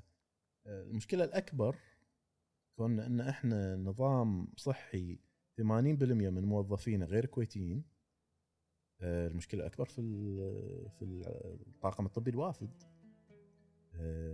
أنا ما عندي الرقم، بس إذا مية كويتي طالع اضربهم على الأقل بعشرة غير كويتيين. هذيل عاد بعد مو يروح الخاص ولا هذا، يروح لندن يعني، بريطانيا، أمريكا، كندا، دول الخليج، ما راح يرجع لك مرة ثانية. وهذا أنت تعبت عليه وايد، صرفت عليه، دربته، ذا وايد الطاقم، وايد وايد يعني إجراءات كبيرة يعني. سنة الكورونا ما عندي أرقام، أكيد مسؤولين وزارة الصحة عندهم. أنا قبل لا أسأل شو نصب لك دكتور؟ قهوة، شاي؟ لا أنا ماي. لا لا شاي بس. شاي شاي زين. تمام تمام. جدد شكر لشركة حسابي لرعايتهم لهذا البودكاست. اليوم شركة حسابي توفر خدمات لأي صاحب بزنس، سواء كان صاحب بزنس صغير، متوسط، بزنس عنده في البيت. يوفرون لكم ابليكيشن تقدرون عن طريقه تبعثون لعملائكم روابط واتساب أو مسجات ويدفعون عن طريقهم وتحصلون أموالكم. وأي أحد حاب إنه يعرف أي معلومات زيادة أو يتواصل معاهم، معلومات موجودة في الديسكريبشن تحت. أذكر مرة هم دكتور طلع، ما أدري بصراحة شنو مصداقية كلامه أو دقة كلامه خلينا نقول، بس كان يتكلم عن أن بالكويت إحنا عندنا مشكلة إن ما نجمع داتا. إيه. إن إن إن إحنا الحين كان يقول شنو يعني إن إن إحنا بلشنا الأزمة وعندنا مشكلة إن ما عندنا داتا، وحتى درينج الأزمة ما عندنا تجميع للدق يعني تجميع داتا صحيح بالشكل الصحيح. عشان عندنا عندنا تجميع داتا، إنزين تجميع معلومات، بس إيش كثر دقته يعني. خل أعطيك مثال طريف. شنو مشكلتنا اليوم؟ إحنا الحين ما نعرف منو داوم، وزارة الصحة ما تدري منو داوم بالكورونا، مو بيصرفون لهم صفوف أمامية، ما يدرون منو داوم، كل واحد ما يدرون كم يوم داوم، فما ندري ما ندري إحنا إحنا اللي داوم ما ندري داوم ولا لا. عندنا مشكله ايه آه في في معلومات عندنا بس طريقه التجميع بدائيه عندنا مو سليمه. احنا حاولنا نتجاوز هالشغله لما لما كنا في فريق كورونا على ايضا على مستوى المستشفى. انا انقل تجربه مستشفى يعني اي طبعا طبعا طبعا آه مو تجربه وطنيه يعني. لا انا شو انا انا ودي اوضح أي. شغله دكتور يعني أي. احنا يعني يمكن يمكن تشاركني نفس الشعور بس انا اعتقد اللي مر صعب احد كان يتصدى له ويكون جاهز صحيح. فمهما صارت من اغلاط انا بالنسبه لي بس انا انا بالنسبه لي الاهم ان انت تحط على قولتهم ايدك على الجرح وتقول انا بي اعدل الحين يعني احنا مرحله يمكن صحيح. الحين في بدايه المرحله اللي احنا نرجع ونشوف شنو صار غلط ونبدا نعدل. هو عشان كذي احنا احنا ما نسميها اغلاط نسميها فرص تطوير او فرص م. تحسين او مناطق للتحسين. المفروض تكون كذي يعني انا مو مساله غلط وابي ادور كبش فدا لا عندنا هالمشكله بالكويت اي فعلا ايه عشان كذي احنا نخاف من الغلط ايه لان نسميه غلط صح. هو غير اسمه وراح تكون مرتاح اكثر في التعامل معه اكثر شفافيه واكثر راحه ويفيدك المره الجايه يعني الشيء اللي سويته الحين تقدر تسويه بطريقه افضل المره الجايه يعني. وعلى قولتك الجائحه هذه يعني اصلا ما حد يلومك لان اوكي في بعض الاشياء فيها لوم بس كان تهديد على الكل على العالم يعني صح. بس اعتقد نفس يعني ما المفروض انا اللي اكون بهالم... بس اقصد يعني داخل وزاره الصحه والحل بشكل عام اتوقع حتى على الكويت كلها يعني م. ان هذا شيء مر بالعالم كله و... واليوم الدور علينا ان نقعد و... ونسمي المسميات باسمها و...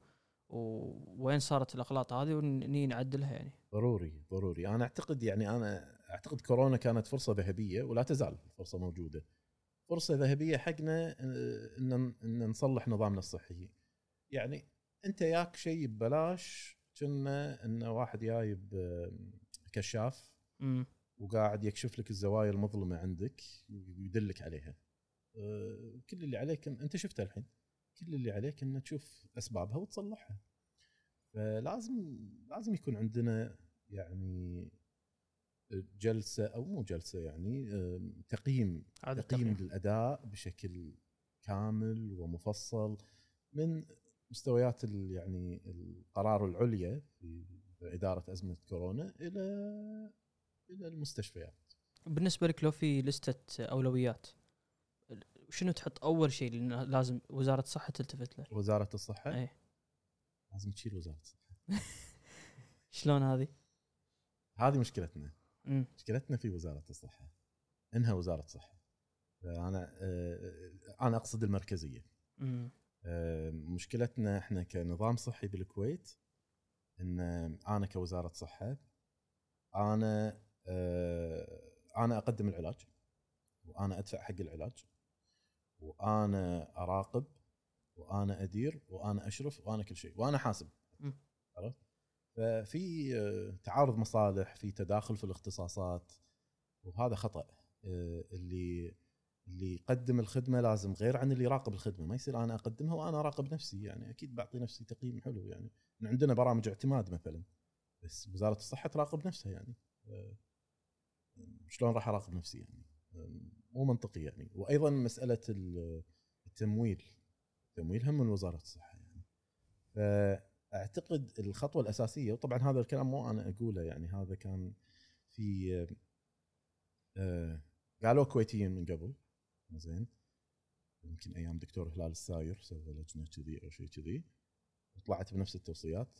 بس احنا نحب الشكر جابوا ناس من لندن لندن سكول اوف إكونومكس وسوى دراسة على النظام الصحي الكويتي هذا وفيها تقريبا سنتين أو ثلاث سنوات قابلوا كل الناس قعدوا يدرسوا كل شيء وطلعوا بنفس التوصيات أنه يجب تفكيك وزارة الصحة وفصل تكون وزارة الصحة فقط مشرف على الأداء يعني تراقب مراقب فقط إنما مقدم الخدمة غير التمويل غير التأمين التمويل يكون نظام التأمين الصحي ويصير في استقلالية يعني. أنت لما تخلي كل مستشفى يشتغل بروحه م. تعطي ميزانيته وخلاص هو راح يشوف شنو احتياجه وراح يجيب. لكن حاليا شنو قاعد يصير قاعد أوظف ناس ما أحتاجهم تقل الكفاءة الإنتاجية الحين أنا عندي مشكلة كبيرة في وزارة الصحة إن المساواة بين المنتج وغير المنتج. سبب شنو؟ إذا أنتجت ولا ما أنتجت تأخذ نفس المعاش. آه بشكل عام كل مشكلة متواردة بالحكومة. هذه بالحكومة إيه طبعًا إيه بالكويت بشكل عام يعني. أه ولكن هذا النظام غير مستدام، ما راح يكمل معك، ما راح تقدر. دائما أنت ميزانيتك وصلت أكثر من مليارين دينار. أه شنو الثمرات الحقيقية؟ لازم تقيمها. هذا النظام ما راح يطول معك، ما راح تقدر تكمل كذي. طريقة التوظيف، طريقة الإنتاج، طريقة العمل، الأداء ما راح ينفع. لازم يصير في تفكيك حق وزارة الصحة، يصير في استقلالية حق المؤسسات الصحية، ميزانية خاصة حقها، وكل واحد يشوف شنو يحتاج. أنا أحتاج طبيب جراحة أي طبيب جراحة، ما أحتاج. بعدين عندي ميزانيتي محدودة، فأنا ما راح أصرف على جهاز، ما أدري خلينا نجيب أي جهاز مثلا، مثلا جهاز روبوت أوكي بمليون دينار إنزين أه وما وما ما ما ما حد يستخدمه مثلا، وبالمقابل في أدوية مهمة ما أقدر أشتريها. أنا راح أوازن، راح أقول لا خلاص روبوت خوش جهاز وحلو بس ما أقدر أشتري الحين، خل أوفي احتياجاتي من الأدوية مثلا، أركز على الموضوعات المهمة يعني. وكذلك في التوظيف يعني ما راح أوظف الناس اللي يحتاجهم، واللي أحت... واللي أحتاجه راح أطلب منه تقييم أدائه يعني.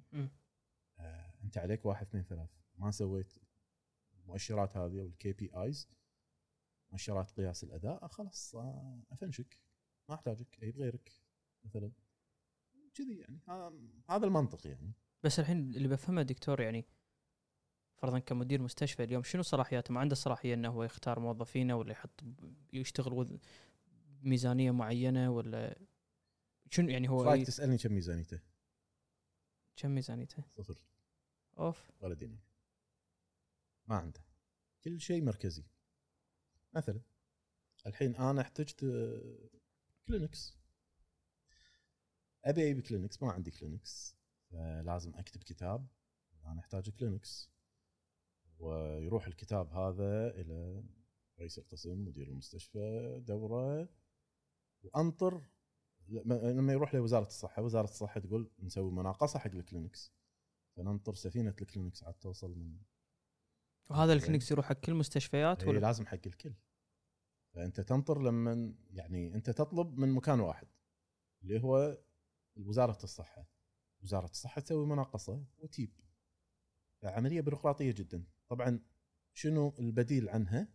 اما انت تروح الجمعية اللي يمك تشتري الكلينكس وتجيب، او ان زميلتك الممرضة مثلا تكسر خاطرها فتقوم تبطل لك الغاز المعقم اللي هو اغلى من الكلينكس بعشرين مرة، تقول لك نشف يدك فيه. عملية غير م... يعني عملية غير منطقية اللي قاعد تصير. وحتى من ناحية كطاقم يعني انا اختار ولا هو موضوع فرز يعني شنو شلون المدارس يفرزون مدرسين، يلا انت ياك ثلاث مدرسين انت ياك مدرس آه اي كطاقم. لا انت ما تختار، ممكن يعني اذا تبي احد معين قدم كتاب او علاقاتك يعني تروح تكلم مسؤولين في الوزارة ان انا بهذا الشخصية هني. في مجلس رؤساء الاقسام هذا عادة له دور كبير في يعني انت في تخصص معين تبي دكتور معين، مجلس رؤساء الأقسام هذا له الصلاحية يعني يقدر يفيدك وايد يعني في هالأمور يعني. لكن كصلاحية حق مدير المستشفى إذا نرجع مرة ثانية، مدير المستشفى ما عنده صلاحيات كبيرة للأسف يعني. آه مدير المستشفى مثلا ما يقدر يفنش، ما يقدر يعين، يقدر يطلب، يقدر يطلب بس صلاحياته محدودة. ما ي... يعني صلاحياته في كتابة الكتب خلينا نقول تنظيمي أكثر يعني، بس مجرد تنظيم همزة وصل بين الوزارة اللي هي الكيان الأكبر اللي متحكم في كل شيء الوزارة، وبين موظفين اللي عنده هو همزة وصل بينهم يعني تقريبا كذي خلينا نقول. يحاول يساعد، يحاول يؤدي بعض الأمور، لكن صلاحياته محدودة، وبالتالي قدراته على على إحداث تغيير أيضا قليلة يعني، محدودة جدا تصير يعني. مثلا يتجه مدير المستشفى انه يصير شنو؟ بما انه هو ما عنده صلاحيات كبيره، يصير مثلا شغلته تصير حل المشاكل بين الاقسام، هذا الدراما اللي يصير مثلا. بالاضافه الى وظيفه اخرى سيئه اللي هي انه هو يصير مسؤول الوزاره في تمشيه الواسطات، يعني هذا الامر الطبيعي اللي راح يصير. يعني مش لنا طلع لنا غرفه خاصه حق هذا، طلع لنا غرفه خاصه حق هذاك، ما تخلص يعني. فما يقدر يحك راسه من هذه الشغلات، يلهى عن كل شيء ثاني مهم. ما ما يقدر اصلا يسوي اشياء ثانيه كبيره، ما يقدر يسوي. يقدر ينقل وجهه نظرك، يقدر، ما اكثر من كذي. احس الوضع ما يد مشابه لاي اي وزاره ثانيه بالكويت يعني تقريبا. بس انا اللي سامع انه بالتربيه اعتقد مدير المدرسه عنده صلاحيات اكثر شويه، اكثر من مدير المستشفى، انا عنده ميزانيه يعني. أه بس ايه بالصحه لا. اذا الدكتور نطلق على منطلق اوسع يعني، ما ما بيتكلم بس عن الكويت يعني. م. انا بصراحه هذا بس الطريقه اللي تصير نقول دول الخليج تقدمها، اللي هو الفري هيلث كير، هذا اللي صاير هذا مستدام يعني. في اي دوله برا دول الخليج اللي تملك الموارد اللي تخليها تقدم هذا النوع من من من النظام الصحي خلينا نقول يعني. يمكن انا شفت فتره بامريكا، ادري يمكن بريطانيا عندهم الاناتشي او اناتشس او شيء كذي، بس اللي هو مشابه، بس ان انت قاعد تنطر دور لفتره جدا طويله. م. فهذا موضوع، لان انا ادري فرضا تكلفه العلاج ولا تكلفه الصحه عالميا شيء غالي مو رخيص يعني. م. فهل م. هذا شيء مستدام؟ شلون طريقته يعني؟ آه المشكله على الاقل في وجهه نظري انه آه يعني ان النظام الامريكي مثلا آه نظام تقدر تسوي فيه كل شيء اذا عندك الفلوس. م. بس إذا ما عندك فلوس النظام ما يساعدك. صح. هذه المشكلة.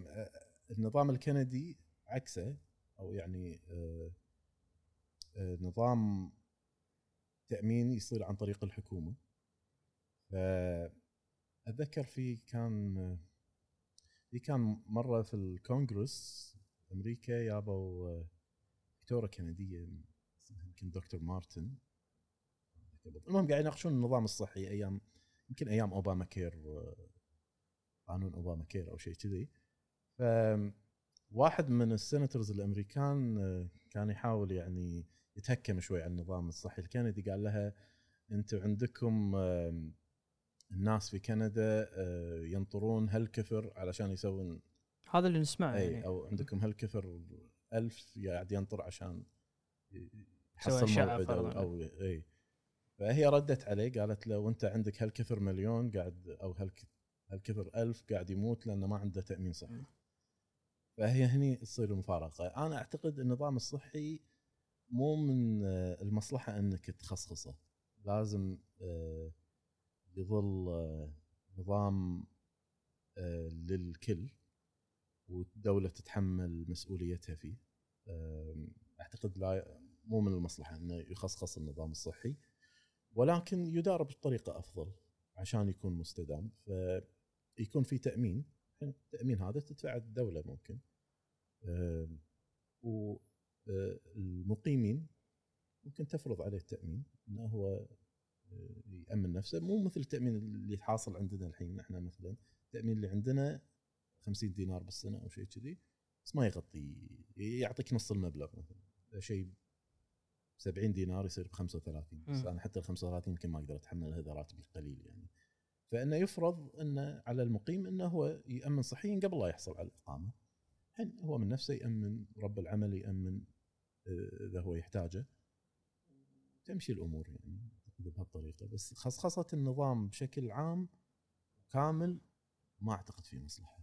هي شوف أنا لأن أنا أحس إن إحنا بنعمل، أنا أعتقد هذا مشكلة عالمية يعني. ماكو ما أحس ماكو دولة تيجي تقول أنا عندي ذا بيرفكت هيلث كير سيستم، يعني إنك تقدمه ببلاش فتضطر إن تكلفة عالية وما تقدر تقدمه للكل، أو تعتمد فرضاً السيستم اللي ماشين على أمريكا اللي الله يعينهم يعني. إيه صحيح. سوى أشياء يمكن خمسة آلاف دولار. صحيح. إيه إيه إيه.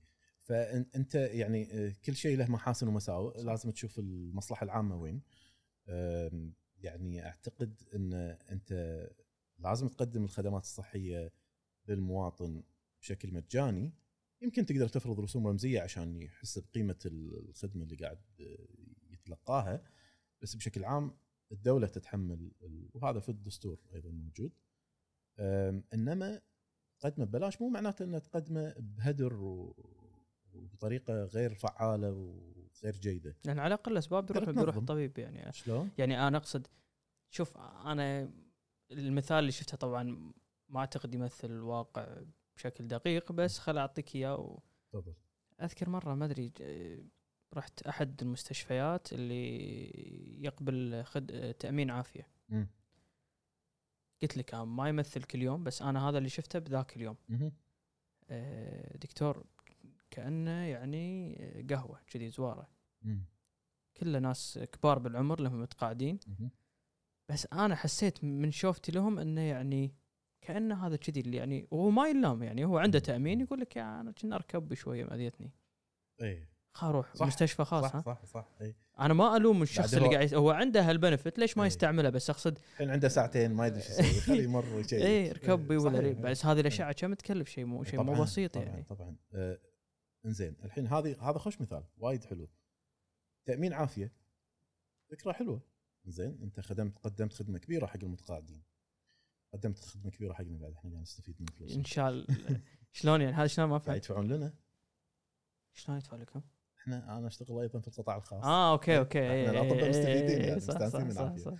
آه، انت الحين قدمت خدمه كبيره للمتقاعدين، اوكي آه، انه يقدر يختار اي مكان بدون مواعيد، خدمه في القطاع الخاص جيده، ولكن انت قاعد تدفع له مكانين، انت يعني ما استفدت من فلوسك، انت قاعد تدفع له هناك وايضا قاعد تدفع له بالحكومه، قاعد تخليه يستخدم نفس الخدمات في الحكومه، ممكن يصرف اصلا نفس الدواء من الحكومه ومن الخاص. صح، يمكن ما يعجب راي الخاص يروح أيه. حق الحكومه أيه. ولا العكس ما يعجب، ممكن يروح حق مثلا في بعض الناس اللي عندهم طريقه الشوبينج هذه دكتور شوبر دكتور أيه. شوبر اسمه أيه. أيه. يفتر على ستة عشر دكتور ياخذ راي، يقولون ياخذون راي ثاني م- بس على ما يوصل لك يمكن ما اخذ ستة عشر راي قبلك م- فزين ما حد يحاسبه وانت قاعد تدفع له، وهم يراجع بالحكومه، فأنت ما قللت الويتنج تايم في الحكومة. أنت المفروض هذه الفكرة كانت أن هالفئة هذه أقدم لهم خدمات عالية المستوى بالخاص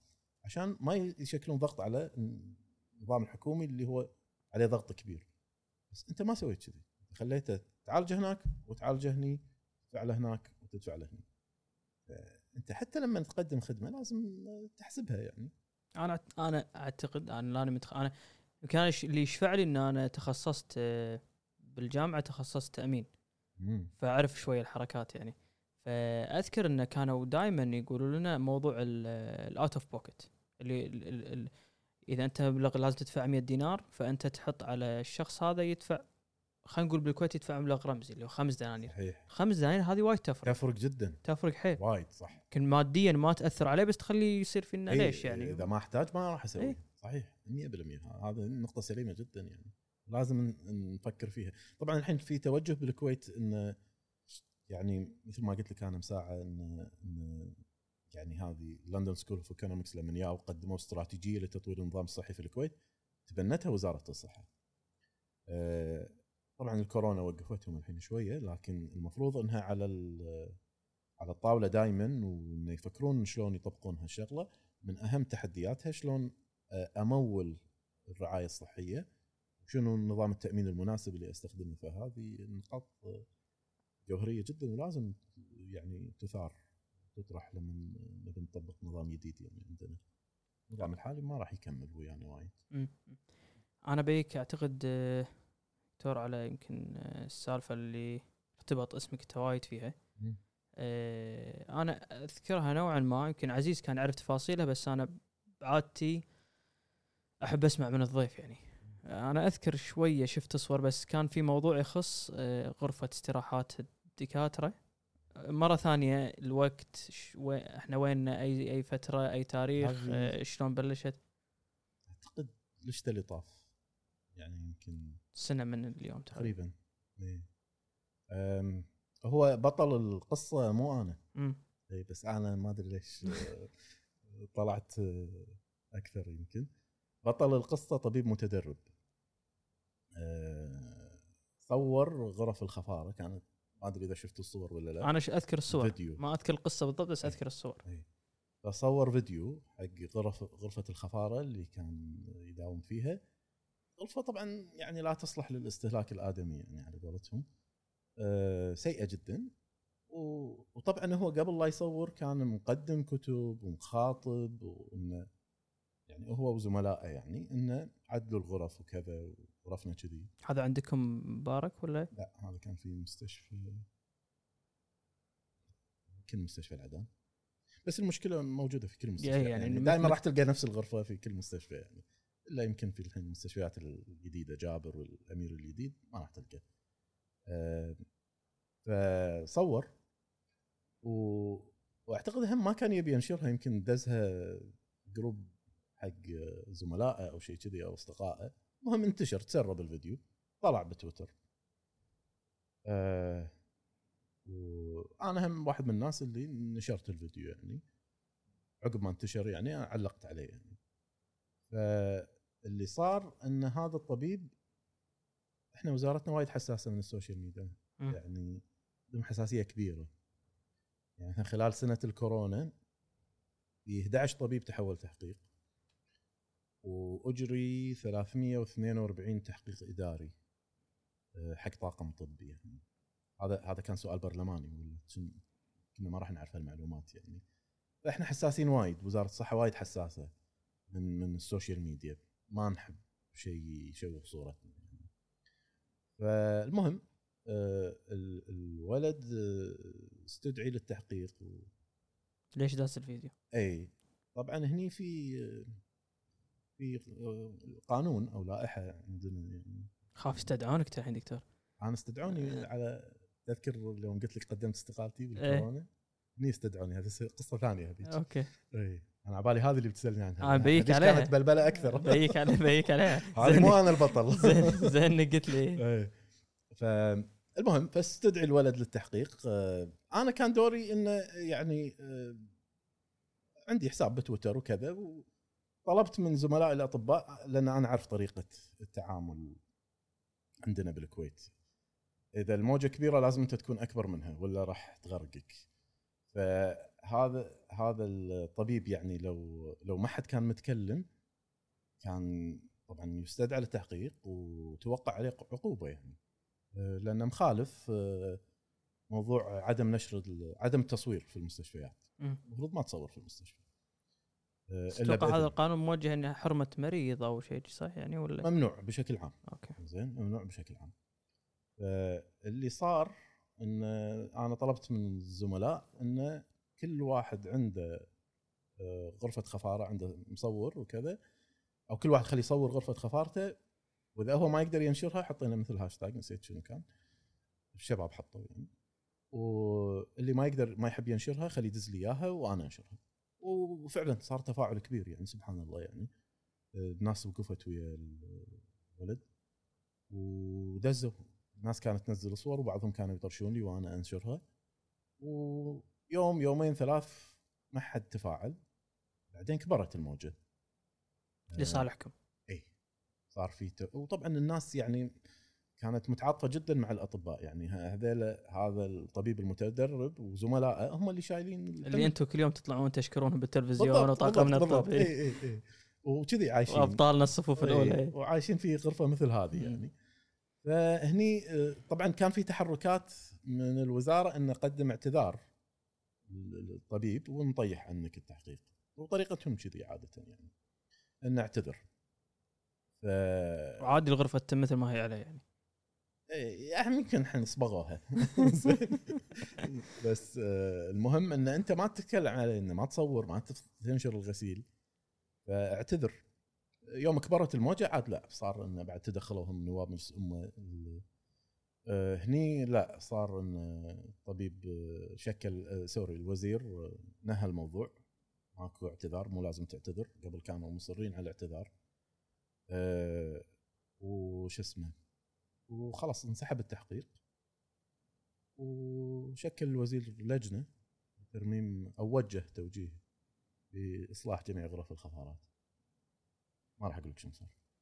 صبغات هي هالغرفه هذه يمكن انصبرت، بس ما شفنا تغير حقيقي في بقيه غرف الخفارات.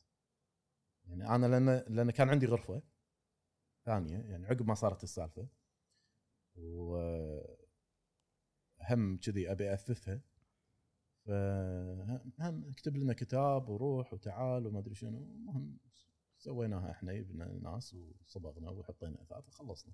اذا بتنطر توجيهات واللجنه الوزاريه وعلى ما القنفه توصلك من ايطاليا يعني تطول السالفه شوي. على ارض الواقع ما صار في تغير في في النهج، ان في اهتمام في الاطباء اكثر، لا ما صار.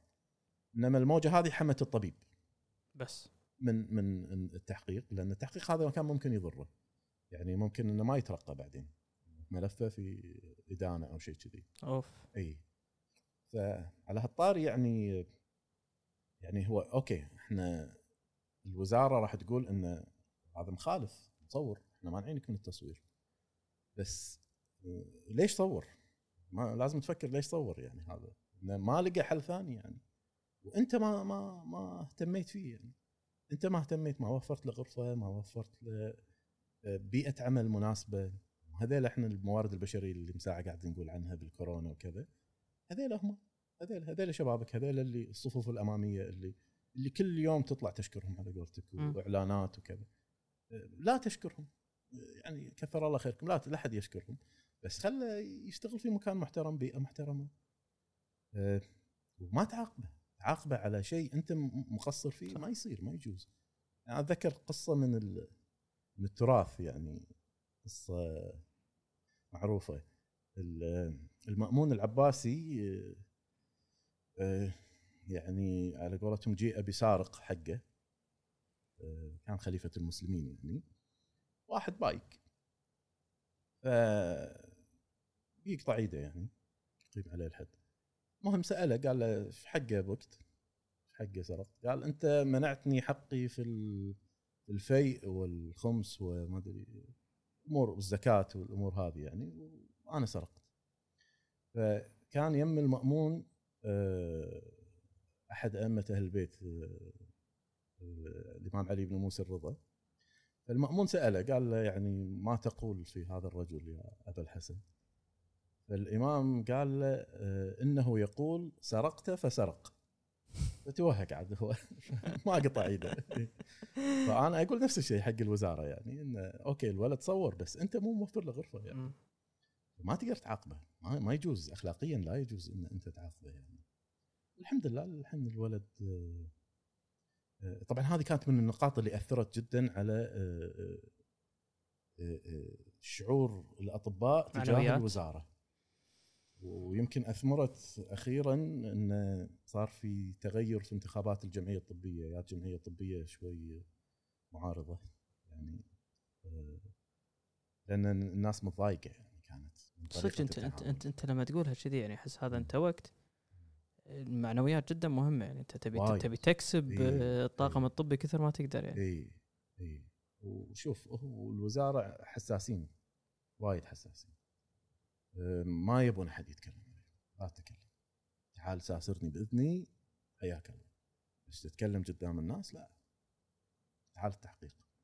بالمقابل يعني انت الناس اللي قاعد يخربون شغلك ما تحولتهم تحقيق او ما حاسبتهم. انا انا ضد التحقيق والامور هذه، بس ما صار في ادنى درجه من المحاسبه، او يعني انت من اللي قاعد يخرب شغلك الحين؟ مناهضي التطعيم نقول. أه عندك دكاتره، انا ما اتكلم عن غير الدكاتره، بس عندك دكاتره يشتغلون في وزاره الصحه قاعد يطلعون بخطاب أه يعني معارض تماما حق سياستك في احتواء المرض، ممكن تسبب لك مشاكل يعني.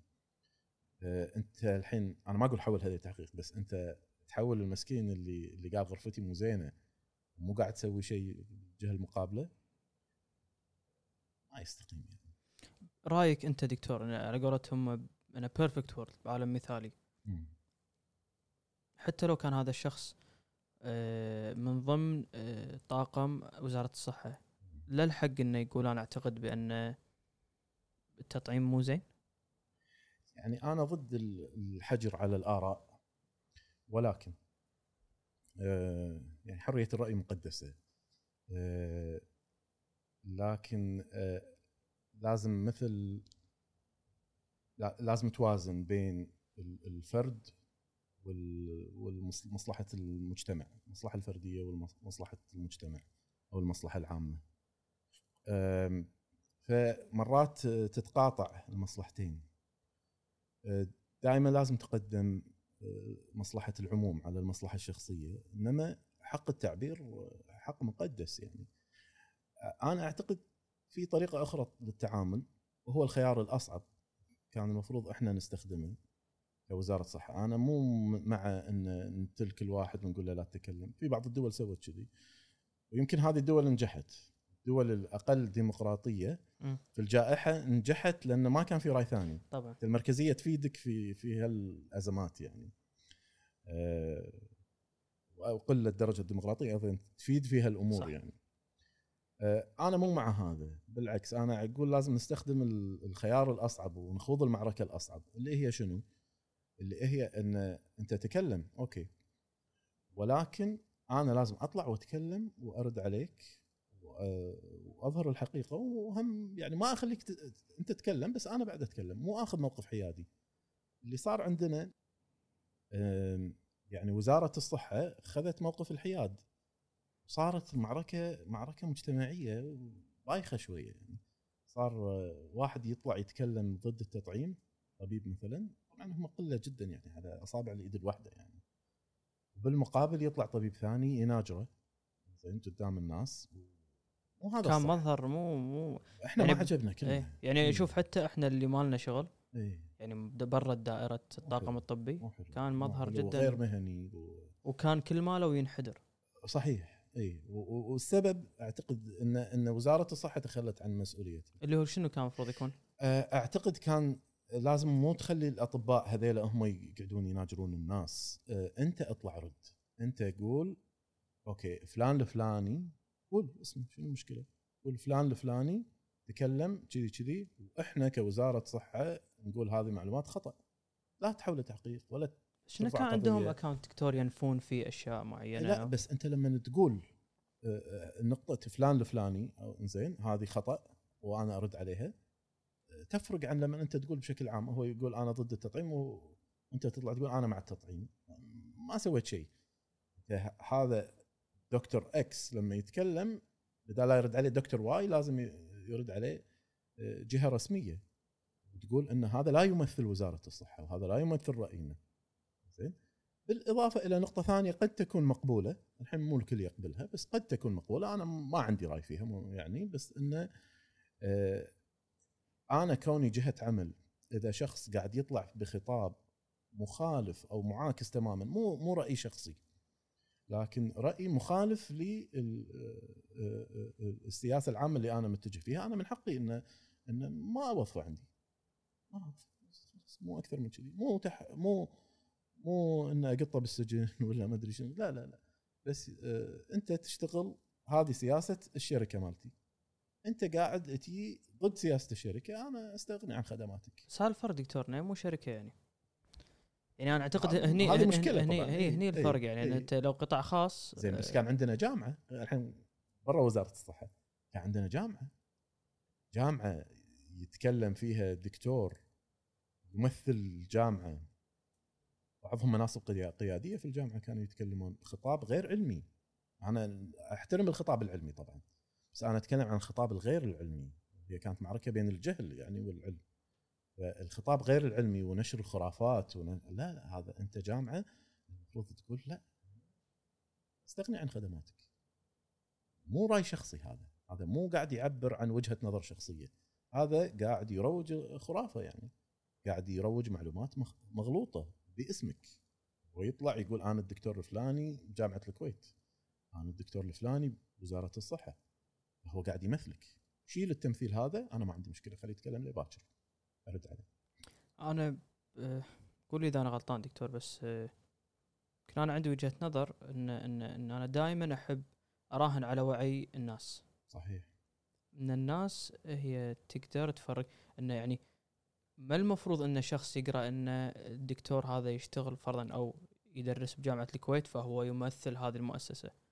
أنا أعتقد كل ما تدخلت الدولة أو تدخلت المؤسسات بأن هي تعاقب الناس أتعاقب، ولكن تسحب صلاحيات معينة، فرضاً تنهي إنهاء خدمات شخص معين.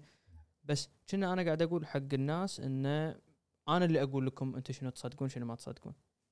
أنا بالنسبة لي الأفضل إن أنا أراهن على وعي الناس وأخلي الناس شوي شوي هي تستوعب بأن لا هذا ما يمثل مؤسسة، هذا الشخص خلني أبحث في كلامه. فرضاً إذا قاعد يطلع يقول كلام معين أنا أطلع أقول فيه إذا هذا صح ولا غلط. بس أنا أعتقد هذا الرهان الناجح إن دائماً وعي الناس هو اللي، لأن أنت ليه متى تقدر تقول والله كل ما خذيت هذا الدور كل ما الناس اعتمدت عليك أكثر وقل وعيها. هذا صحيح. إيه؟ يعني أنا مفروض أخذ نقاش شخص ألف ونقاش نقاش شخص باء و... وأروح أنا وين أبي. هذا صحيح. أنا أعتقد هذه نقطة وجيهة جدا، وهذا المفروض يكون الوضع العام. الأوضاع الاستثنائية قد تكون هناك بعض الاستثناءات، ولكن الوضع العام أنا أتفق معك مية بالمية. والتحقيق الأول إذا رد له دكتور اللي مساعدك إنك بالغلط كذي قطيت. التحقيق الأول كان الحين أنا تذكر قلت لك إن الكورونا دشيتها فريق الكورونا مرتين. المرة الأولى إحنا أسسنا الفريق، كنا إحنا ثلاثة أسسنا الفريق وبعدين انضموا مع، يعني إحنا حتى إحنا كتبنا أسامي اللي انضمهم يعني بالتعاون مع مدير المستشفى. المهم هني انطرت، هني مو استقلت. قمت من النوم يوم اليوم على الصبح شفت نفسي برا برا الفريق. أه بعدين رحت اشتغلت في مركزي الأصلي اللي هو أه مركز الكلى. بعد شهر تقريبا، يعني خلينا نقول تسعة عشر أبريل كذي، أه وزارة الصحة عينت أه دكتور ثاني غير مدير المستشفى انه هو رئيس فريق الكورونا يصير في المستشفى. عادة كان مدير المستشفى هو يصير الرئيس. فهني يعني الفريق الجديد خلينا نقول اللي تشكل، يعني كلموني قالوا احنا ندري شنو انت شنو اشتغلت. انا وزملائي هم اللي وياي ثلاثه اللي اسسنا الفريق، من ثلاثتنا من اه ثلاثتكم اي، لان احنا اللي ما كنا رؤساء اقسام. زين، فكان يعني نوع نقول اجتهادات شخصية إن إن هذيل مو رؤساء أقسام مش حقه يقعدون ويانا. الطريقة ما كانت حلوة على العموم، ما ما في شيء شخصي يعني. على أي حال الحين مهم فيانا الفريق الجديد قال إحنا نبيكم تشتغلون ويانا مرة ثانية. أنا معود ما لنا شيء يعني من تحت لتحت نساعدك وكذا، بس بالنهاية تحتاج لمن تطلع تقول غير الشيء هذا من هني لهني، أو سكر هذا أو بطل هذا، لازم بالنهاية تحتاج يكون لك اسم أنت فعلا عضو فريق إدارة الأزمة عشان تقدر تقول هالكلام، ولا كل واحد راح يقول لك يعني أنت منو. صح. المهم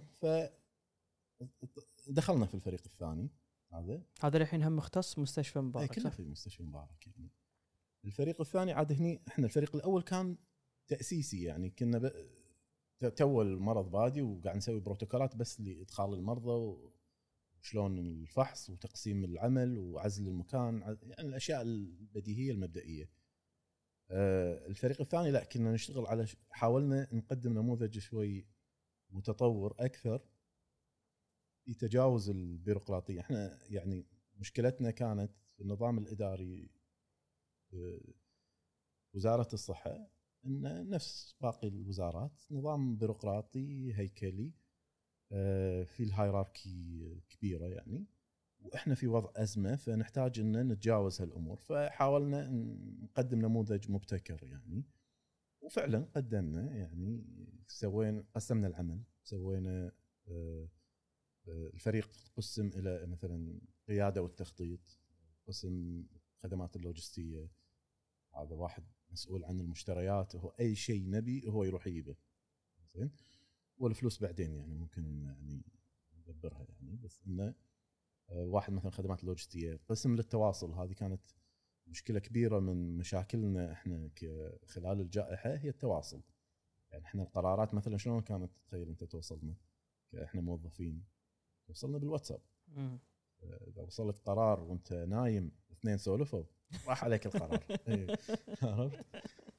سوينا قسم للتواصل، نستخدم يعني الايميل، سوينا جمعنا الموظفين، مستشفى كبير هو اكثر من ثلاثة آلاف موظف يعني، سوينا قائمه بريديه فيها اكثر من ألف موظف، قمنا نسوي لقاءات اونلاين، رئيس الفريق يلتقي بالموظفين كلهم ويشرح لهم شنو قاعد نسوي وشنو الخطوات، ليش سوينا كذي ليش سوينا كذي. ايضا كان في هم مساعة، انت ذكرت نقطه المعلومات الصحيه الداتا، سوينا هيلث انفورميشن مانجمنت سيكتور، يعني ان قلنا خلاص هذا الشخص هو مسؤول ان كل الداتا تروح له، وفريق القياده يبني عليها اي قرار يتخذه. يعني مثلا عنده مؤشرات انه والله وصلت السعه السريريه عندنا هالكثر، فنروح من من الاخضر الى البرتقالي م. مثلا او شيء كذي. سوينا خطه تصاعديه للتعامل مع الموضوع، ايضا مبنيه على مؤشرات، لما نوصل هالمؤشر نروح للدرجه الفلانيه. ايضا من الاشياء اللي سويناها اهتمينا بالموارد البشريه، عشان كذي قاعد اقول احنا حاولنا شوي نكسر النظام البيروقراطي عن طريق إدارة الأزمة. الموارد البشرية مثلا وفرنا سكن حق الموظفين اللي ما عندهم سكن، طبعا في ناس تبرعت يعني ما قصرت، نتذكر تاجر يعني عطانا شقة، يعني أنا بغيت أهد بيتي وأروح أقعد هنا يعني شقة على البحر، زين شقة عودة كبيرة يعني بالمهبولة على البحر وبلاش حقكم حق الطاقم الطبي إيه يعني لكم حريه التصرف، ما سالنا ولا سؤال. أه العصيمي الله يذكره بالخير. أه فوفرنا سكن حق بعض الناس طبعا اللي يحتاجون، سوينا استبيانات نشوف درجه رضا الموظفين، سوينا استبيان وعدناه بعد شهر فعلا شفنا تغير في المؤشرات. يعني مثلا أعطيك بعض المؤشرات اللي أذكرها، إن كان أكثر من ستة وخمسين بالبداية ستة وخمسين بالمئة من الموظفين كانوا يشعرون بعدم الأمان، كانوا خايفين، هذا في البداية يعني. بعدين يوم عندنا الاستبيان لا نزلت النسبة إلى سبعة عشر ثمانية عشر بالمئة يعني، والباقي كلهم كانوا يحسون بالأمان أكثر. أيضا من ناحية ثانية، من ناحية الموارد البشرية كان في خوف من وسائل الحماية مو متوفرة و في ناس تخزن، ها شنو في كانت عندك مشكله كذي يعني؟ طبعا اي شلون إن الدول كانت تبوق كمامات شلون ايام الكورونا م. كان في شحنات مثلا كمامات اذا تنزل ترانزيت بدوله خلاص ما ما تطلع، ما ترد تشوفها. دول يعني كبيره باوروبا صارت وايد، على مستوى المستشفى امريكا سووها، على مستوى المستشفى على يعني. مستوى المستشفى هم يعني ممكن في ناس تخزن، اي خاف يقول خل اخش لي انا ما ادري ايش راح يصير. ف احنا بالجمعيات شفنا اللي يخزنون خبز وماء بالمستشفى اكثر بعد.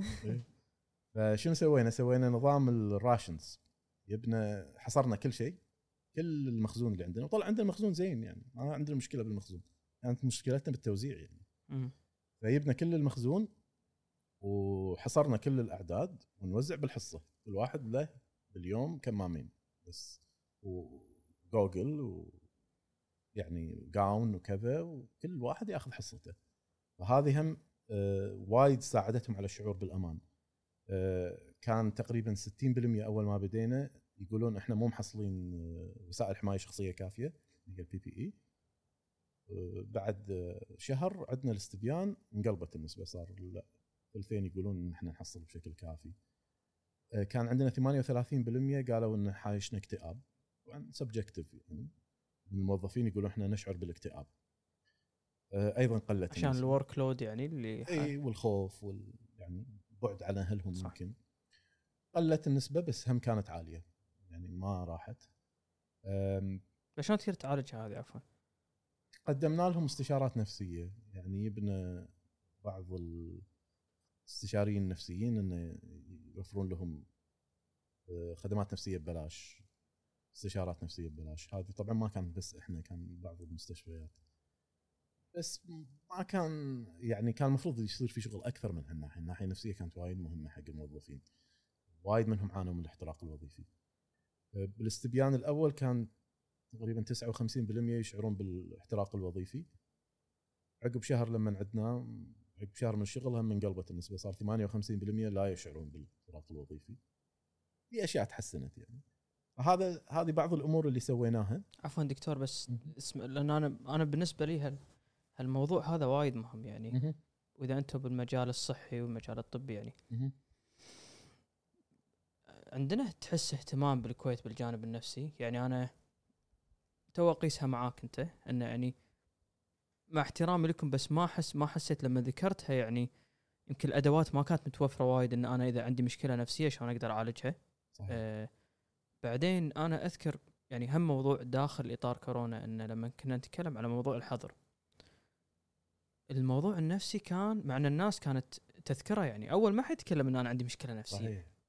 ما حد يقول حتى لو في هالشيء يمكن ما يدري عنه واذا يدري عنه يمكن ما يقوله. صحيح. بس الناس كانت تقوله وتقوله بصوت عالي ان احنا نفسيا تعبنا مية بالمية.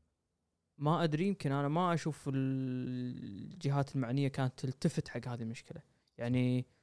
اذكر اذكر القنوات فرضا الاجنبيه هذول بي بي سي ولا ما اعرف ايش كانوا لما يتكلمون على موضوع الحجر كانوا يذكرون اشياء. اولا يقولون يا جماعه انتم لازم تروحون حق الناس اللي عندهم اعاقه، هذا مشكلته النفسيه جدا التعاظم، ومشكله الناس النفسيه اللي حواليه جدا التعاظم لانه هو انت قاعد حاكر بمكان معين. اعوذ بالله بليس الناس اللي they're being abused فرضا domestic abuse ولا ما اعرف ايش هذا م. انت لما يكون موضوع فيه حجر انت ايش قاعد تسوي فيه يعني. صحيح. أه وحتى الشخص البسيط يعني اللي, اللي متعود انه يطلع يروح يرد ويركض و... فما ادري اذا احنا عندنا وعي اول شيء للمشكله النفسيه واهميتها، وثانيا اذا اصلا عندنا الادوات ان نعالجها يعني. أه صحيح كلامك صحيح يعني احنا هذه لاحظناها لان عشان كذي سألنا في الاستبيان كثر منكم يعتقد أنه يعاني من اكتئاب كموظفين الحين غير عن عامة الشعب. نسبة كانت يعني وايد كبيرة ثمانية وثلاثين بالمئة شيء كبير يعني. أه الحين على مستوى الدولة أعتقد إيه كان مفروض نسوي وايد أشياء أكثر من كذي. يمكن هذه ساعة المشي اللي وقت الحظر كانت مفيدة. ساعدت صح. وايد ساعدت بس أعتقد كان في أشياء وايد أكثر نقدر نسويها. بعدين خصوصا الأطفال إحنا ترى ما ندري للحين شنو تأثير الجائحة، للحين ما حد يدري على أطفالنا يعني. هذا الجيل الحين اللي جاي ما ندري هالسنة ونص شنو سوت فيه ما ندري. إن شاء الله يعني على تو خليك إيه. محصول تعليمي بس نفسيا إيش سويت فيه هذا المحصول التعليمي إيه. بس كون إنه قاعد في البيت آه أنا أعتقد كل أبو وأم أكيد شافوا في بعض الآثار على عيالهم يعني وتعاملوا معها بالطريقة باجتهادهم الشخصي. آه لكن إيه أعتقد إنه كان إن الموضوع لا يزال إن نحتاج إحنا ندرسه بشكل أعمق، نعطي نعطي حجمه اللي إحنا تجاهلناه يمكن. آه آه الخدمات النفسية لازم تكون آه متوفرة بشكل أكبر، لازم يكون في تعامل أفضل من كذي مع المشكلة. هو يعني فيل كبير في الغرفة وما حد راضي يتكلم عنه يعني، والفيل هذا راح يبدي يسوي مشاكل كسر الغرفة نفسها. أي أي. تقدم دكتور عفوا حق المرضى يعني. أنا أعتقد يعني ممكن باختصاصك أنت فرضا موضوع غسيل اللي يحتاجون علاج غسيل الكلى. نعم. أكيد في منهم حالاتهم صعبة يعني ف. نعم. في يقدم لهم هذا السبورت النفسي إن إذا أنت احتاجت أحد تروح إيه. تكلمه. إحنا سوينا شغلتين هذا الحين مو خلال كورونا بس م. بشكل عام يعني حق مرضى الغسيل الكلوي في مركزنا يعني. آه الشغلة الأولى في أخصائية اجتماعية في قسم خدمة اجتماعية عندنا، أخصائية اجتماعية ونفسية، فهذه ممكن استشارتها وتروح حق المرضى يعني بالطلب يعني. أن الدكتور لما يحس أن هذا عنده مشكلة يطلب الأخصائي الاجتماعي والباحث النفسي يشوفونه، وإذا يحتاج التحويل إلى استشاري نفسي نحوله. هذه النقطة موجودة. أيضا دخلنا السوشيال ووركر الأخصائي الاجتماعي في بعض عياداتنا. عندنا عيادة اسمها اسمها مرض الكلى المتقدم، هذا المريض اللي يقرب من الغسيل يعني قاعد نتابعه بالعيادة تدهور وظائف الكلى. لما يوصل مرحلة إنه قريب من الغسيل نوديها العيادة، هذه عيادة تخصصية، وهذه عيادة فيها أكثر من تخصص. واحد من تخصصات الخدمة الاجتماعية تشوفه وتقيم حالته. ليش؟ لأن أنت تحس إن مريض الغسيل قد لازم فرضاً يهيئ نفسياً قبلها أو شيء كذي يعني. إيه طبعاً طبعاً يعني تغير كبير في حياته، فهذه الفترة الانتقالية هذه خطرة جدا عليه، فلازم يكون في اهتمام بالجانب النفسي وتهيئته. احنا واحدة من الشغلات يعني كنا نشوفها بعيوننا، العيادة هذه اسمها الحين عيادة مرض الكلى المتقدم احنا مسمينها، يعني احنا غيرنا الاسم، ما ما كان هذا اسمها، كان اسمها عيادة ما قبل الغسيل. كان كل مريض أول زيارة لازم يطقها بتشيه، لازم، مع أن أنت قايل له عن الغسيل وقايل له من قبل وكذا، تصير واقع الحين خلاص، هي صدمة يعني. فغيرنا اسمها شوي، صارت مقبولة أكثر من الناس، لأن الناس ما كانت حا... تي عيادة ما قبل الغسيل، لا ما ما أعوذ بالله كذا. وعندنا مشكلة طبعا أيضا أن المرضى يتأخرون، يحتاجون الغسيل ويأخرون نفسهم، ما يبون يغسلون، بالتالي يضطر أنه يغسل بطريقة طارئة أو عاجلة، وهذه أسوأ. مشكلة اجتماعية عندنا يعني. إيه ناس تخاف من الغسيل، فبالتالي يتأخره لما تحتاجه بشكل طارئ، وتأثيره يكون أسوأ يعني. بس دكتور عفوا من من خبرتك يعني، ليه يعني هل هذه مشكلة ممكن نسبيا أكثر عندنا، نقول مجتمعات عربية أكثر، ولا ولا شيء عالمي ان الواحد هذا يتفادى هذه الحقيقه وما يبي يواجهها ويعتقد ان التاجيل في جزء منه في طبيعه البشر بلا شك؟ آه، هذا في كل المجتمعات، حتى في الدول اللي انا كنت اشتغل فيها، انا اشتغلت في كندا مثلا وايرلندا، عندهم نفس الخوف من المرض، الخوف من الموت، الخوف من من اي شيء جديد، هذا موجود. انما احنا عندنا بعد جزء ثقافي اضافي يعني، احنا احنا نخاف ما نواجه، اه مجتمعاتنا فيها هالشيء. الحين انا ما اقول الغسيل زين، اه الغسيل يمكن صار عليه وصمه اجتماعيه معينه خلت الناس تخاف منه، وقاعد تسبب لنا مشاكل انهم قاعد يتاخرون، اذا احتاجوا غسيل قاعد ياخرونه وينضرون يعني. بس غير الغسيل مثلا، اه احنا مجتمع يخاف من الموت يعني مثلا، أه ليش احنا كل واحد يموت عندنا نقول خطأ طبي؟ بسبب لأن احنا نعتقد ان الانسان لا يموت، الانسان خالد مخلد يعني، فشلون يموت؟ شلون يموت ابوي؟ شلون يموت ولد عمي؟ شلون يموت؟ ما ما نتقبل حقيقة الموت تظاهرنا و كلامنا الزايد و... ايه يعني انت انت احنا ناس مؤمنين، احنا ناس مؤمنين، احنا هذا الشيء نخاف منه. مع ان انا ما بصراحه انا فاجاتني بالوجه يعني، انا اعتقد الناس عندها هذا الشيء ان هذا يوم، بس بصراحه ما ادري اذا هم مقتنعين بهذا الكلام، بس ظاهريا انا اشوفه. انا وين لحظه ليش احس ان الناس، طبعا مو الكل احنا نتكلم عن، لكن ظاهره موجوده اه انه ما يتقبل ان شخص يموت، اه كل واحد يموت يعني خطأ طب، في شيء غلط، ما يصير هو هو عنده مرض متقدم وصارت له مضاعفه ومات. هاي تواجهونها وايد دكتور؟ جدا جدا. انا اذكر فتره كورونا طلع كم فيديو كذي وناس، فكنت متفاجئ، انا ما كنت ادري ان هذا الشيء يصير يعني بشكل متكرر بالمستشفيات. لا لا طبعا يصير، والناس ماتت خصوصا طبعا لما يكون تكون الشغله مفاجاه. طبعا هني يعني اذا واحد مثلا شخص بمرض في فترة قصيرة ومرض خطير جدا وتوفى، هني نسبة التقبل تكون أقل يعني. طبعا بالمقابل أيضا في ناس لا تتقبل وكذا، بس احنا نلاحظه أكثر لأن وايد من لجان التحقيق اللي تصير أن المريض يجي ليش مات، وما مو شايف خطأ طبي، ما في مشكلة مضاعفة ممكن صارت له كذا، بس ليش يموت؟ لازم ما يموت. شوفها هذه، شوفها هذه يعني علاجها وسوالف عنها يمكن موضوع ثاني، بس احنا احنا احنا مجتمع لا يقبل الموت، لا يقبل الموت كحقيقة، عايشين على طول الامل، مخلدين يعني. لا شيء شيء غريب، انا ليش اللي جرني حق الموضوع دكتور يعني، انا يمكن أحد الناس الأقربائي يعني الله خذ أمانته بسبب مرض السرطان، فكنت قريب منه فترة العلاج، فكنت أشوف شلون تعامل الناس اللي حواليه يعني، إن لا تقول اسم المرض قدامه، إيه لا تقول، لا تقول لا, لا تكلمه، خش عنه كثر ما تقدر، آه ما أدري بصراحة، يعني أنا صعب أقول إذا هم طريقتهم صح ولا غلط، بس كنت كنا كنا يعني نعالج برا الكويت، فشفت إن طريقتهم جدا مختلفة، وكانوا يوبخون إن أنتوا ليش تسوون كذي، ليش تخشون عنا، ليش ما تقولوا لا لا, لا.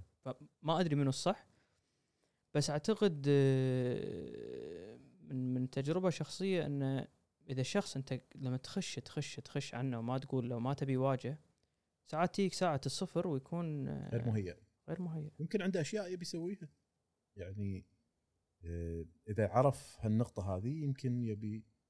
بالنهاية هو الموت انتقال من مرحلة إلى مرحلة، من حياة إلى حياة أخرى، يعني في أشياء يبي يسويها قبل لا يروح، في في أمور هو التزامات عنده، في في نهاية الحياة الإنسان عنده التزامات يبي يسويها يعني. أه الحين غير إن إحنا نخش عن الشخص المصاب، في النقطة الثانية إن الشخص نفسه، الحين مو إن أهله يخشون، الشخص نفسه تقول له أنت احتمال يصير كذي، إذا مثلا العملية الفلانية قد تؤدي، لا لا الله لا يقول ولا تفاول علي ولا تقول لي وإن شاء الله ما يصير، سكر لك البيبان كلها. فبالتالي هذا إذا صارت أي مضاعفة هذا إنسان ما راح يكون مهيئ لتقبلها، ولا أهله راح يكونوا متقبلين. والعامل النفسي مهم جدا صح؟ طبعا طبعا جدا يعني. يعني إن هذا الشخص يكون متفائل ولا مصدوم وخلاص أنا م... أي أي أكيد أكيد يلعب دور يعني. الرد حق السالفة اللي ما شلون هديناها وطلعنا تروح تروح وترجع. إيه أنا أول يمكن أول ما بلشت البودكاست كنت راح أنسى، بس الحين صرت شاطر شوي، صار عندي خبرة. زي احنا كنا قاعد نتكلم عن تشكيل الفريق الثاني، ايه فعملت اجراءات معينه، اي ايه الفريق الثاني كان في ابتكار، في شغل اكثر، في اهتمام في الموارد البشريه، في الموظفين مالتنا، سوينا عياده صحه مهنيه، وحتى هذه هذا النموذج تعمم يمكن على بقيه مستشفيات الكويت. الوزاره نفسها كانت معجبه بالاداء اللي صار يعني، بس كان في مشكله مع ايضا نفس الاشخاص اللي يعني احنا هم كنا سبب المشكله، احنا الثلاثه او الاثنين اللي اللي انطردنا اول مره، لما ردينا مره ثانيه هم اعتقدوا ان احنا جينا بضغط مثلا من فوق وجابونا حطونا مره ثانيه، ف... فما صار في تعاون مع بعض المسؤولين الاداريين في المستشفى، فصار يعني انا وصلت مرحله ان ما اقدر اتقدم خطوه واحده للامام يعني يعني ما أقدر أسوي أي جهد إضافي، لأن أي يعني أقول مثلاً سكروا هالباب، كوني إن أنا عضو في قيادة لجنة فريق كورونا يعني في المستشفى، تحتاج تتاخذ بعض الإجراءات مرات يعني. يعني مثلاً يغلق المدخل هذا ويروح المدخل الثاني مثلاً. وصلت مرحلة إن أسكر باب يأمر إن لا بطلوا الباب، خلاص هني بعد أنا طبعاً تقريباً تميت شهر ونص تقريباً، وصلت هالمرحلة خلاص يعني ما أقدر أضيف أي شيء زيادة. هني أنا قلت يعني، وكنا نعتقد إن كنا نقدر نسوي وايد أحسن من كذي، يعني لو يصير في تعاون بعض الرؤساء، بعض الإداريين خلينا نقول، أو الناس اللي عندهم مناصب إشرافية. أه فقلت خل أقط لي كلمة، يعني أنا بطلع بطلع خلاص أنا مو قادر أسوي شيء. إيه قلت يمكن أقط شيء يفيدنا، زين احط العصا في الدولاب شوي، احسس الوزاره ان الامور ممكن تدار بطريقه افضل، خصوصا هم كانوا عاجبهم شغلنا المفروض يعني الوزاره، و... وقد يعطون يعني المجال ان نشتغل، يذللون العراقيل هذه. كتبت تغريده واحده، وعينك ما تشوف الا النور يعني. تذكرها؟ اي قلت قلت إذا لم يعني شيء، كان كلام موجه للقياديين في الوزارة، إن إذا لم، وإحنا طبعا خاطبنا الوزارة قبل لا يعني، قعدنا مع الوزارة قياديين الوزارة وقلنا لهم ترى نواجه كذا كذا كذا بالمستشفى، لأشخاص ما يخلونا نشتغل مثلا بالطريقة المناسبة. طبعا كان رد الوزارة لا إحنا معاكم، فعلا هم يعني ودهم أنت تشتغل، بس في مرحلة التصادم من تحتاج سبورت، هني الوزارة تقول أنا الحين أشيل إداري يمثلني، ولا يعني عرفت انا اشيل اداري مثلا مثلا اشيل مدير مستشفى مثلا في عز الكورونا، هذه ضربه حقي، انا قاعد اضرب سمعتي انا يعني زين. آه لا ما يخالف، مو, مو الشغل ما قاعد يصير مية بالمية بس انا راضي ب ثلاثين بالمية، مو لازم يصير مية بالمية. آه في مقابل ان انا مثلا يمكن سمعه الوزاره او شيء كذي. يعني انا كنت احاول يعني شوي آه مثل ما تقول العب على هالوتر هذا، ان ان اقول كل شيء. انا احب الشفافيه والصراحه للاسف يعني زين. فقلت خلا اقطها يعني، كون ان مستشفى مبارك من المستشفيات المهمه يعني، ان اقول لهم يبا اذا تبون الشغل عدل ترى في معرقلين وما عارفينهم يعني، اما تاخذون خطوه فعلا تسندوننا سند حقيقي غير السند المعنوي اللي قاعد تقدمونه، دعم حقيقي، وتذللون العقبات او مع السلامه. فانا قلت كذي يعني، اما يزال المعرقلون يعني او سانسحب انا وفريقي من فريق اداره ازمه كورونا. انتشرت، انا ما توقعتها كذي. ايضا كان كان في كلمه في التغريده ان مستشفى مبارك ينخره الوباء، انا كنت كاتبها يعني. حتى هذه انا فكرت فيها، كنت كذي قاعد على القنفه قلت انا الحين اذا كتبت كذي الناس بعد ما راح تطب المستشفى، راح تخاف، فراح يكون في سبب ان الناس ما تجي المستشفى.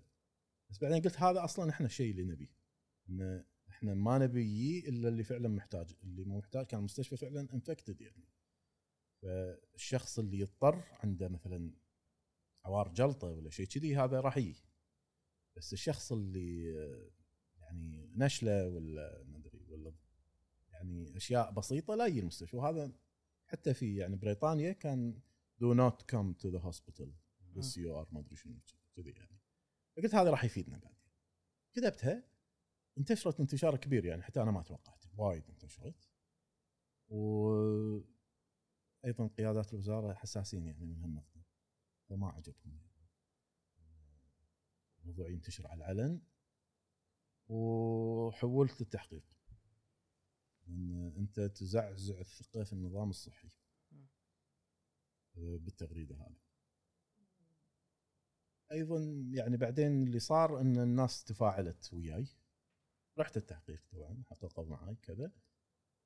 أه بس انصدمت انا صراحه من رده فعل الناس. الناس ما اعرفهم يعني، طبعا زملائي الاطباء بالذات يعني كان تفاعلهم خيالي معي، عاده ما نوقف مع بعض وايد يعني بس كانت وقفه يعني ما انساها، وايد وقفوا معي. وبالتالي صار في ضغط على الوزير او على الوزاره ان سحبوا التحقيق وانتهى الموضوع.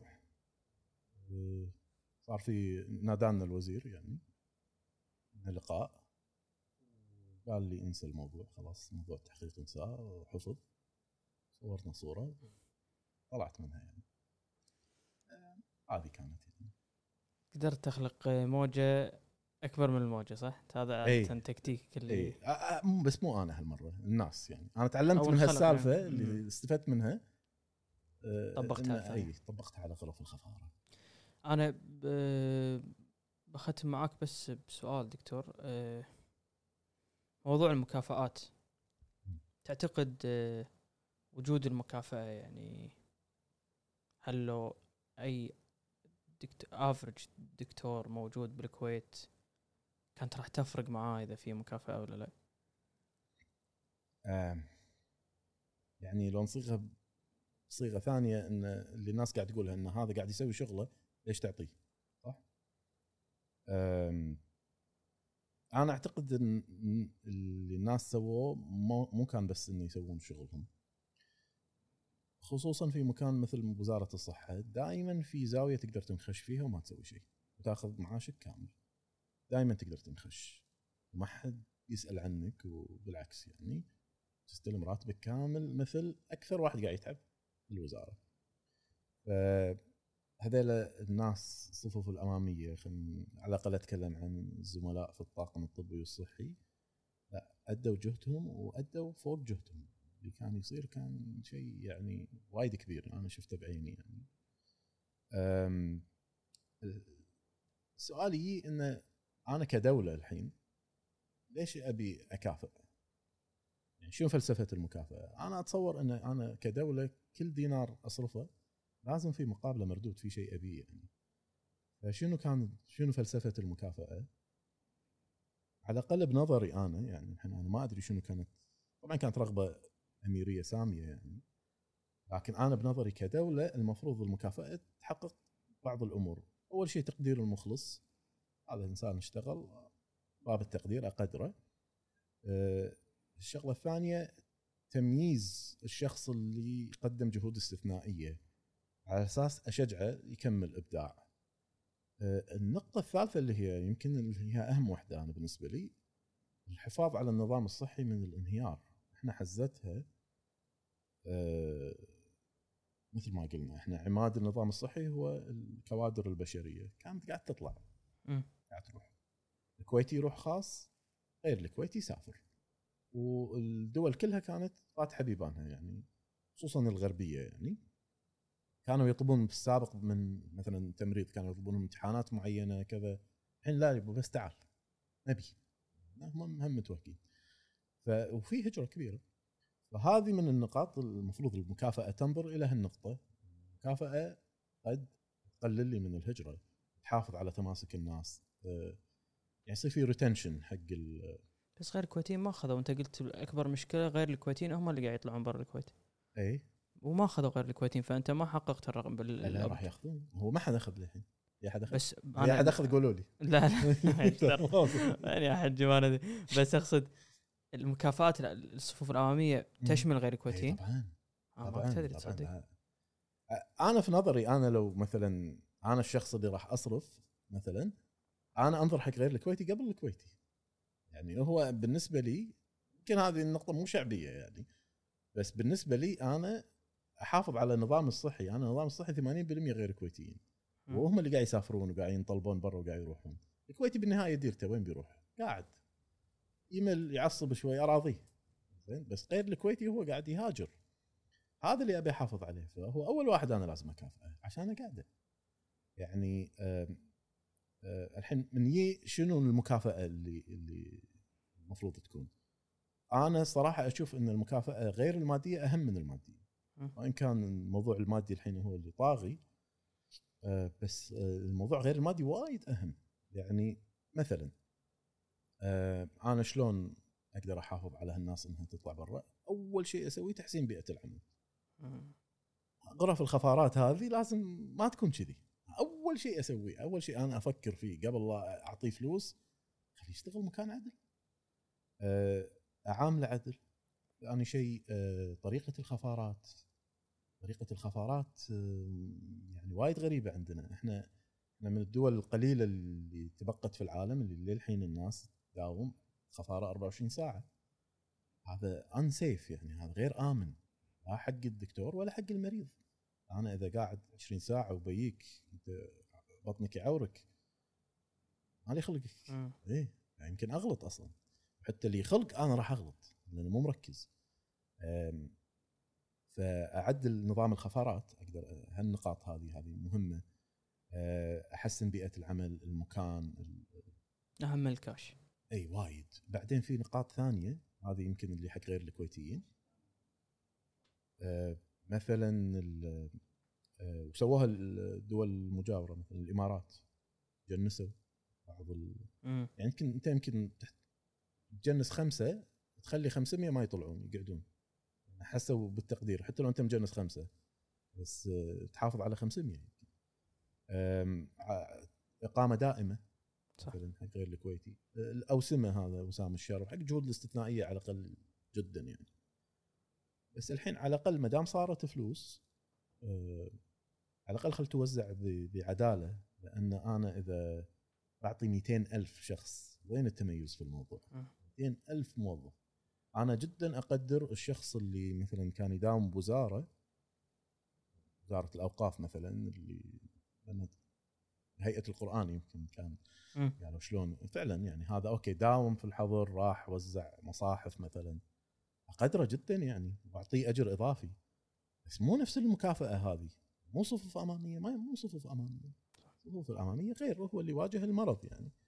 بعدين أنا لما أقدم المكافأة هذه مكافأة مالية حق مئتين ألف شخص، أنا مو اقتصادي، بس شنو تأثيرها على الغلاء؟ شنو تأثيرها راح يكون على التضخم والامور هذه انا ما افهم فيه، بس اتوقع راح يزيد يعني.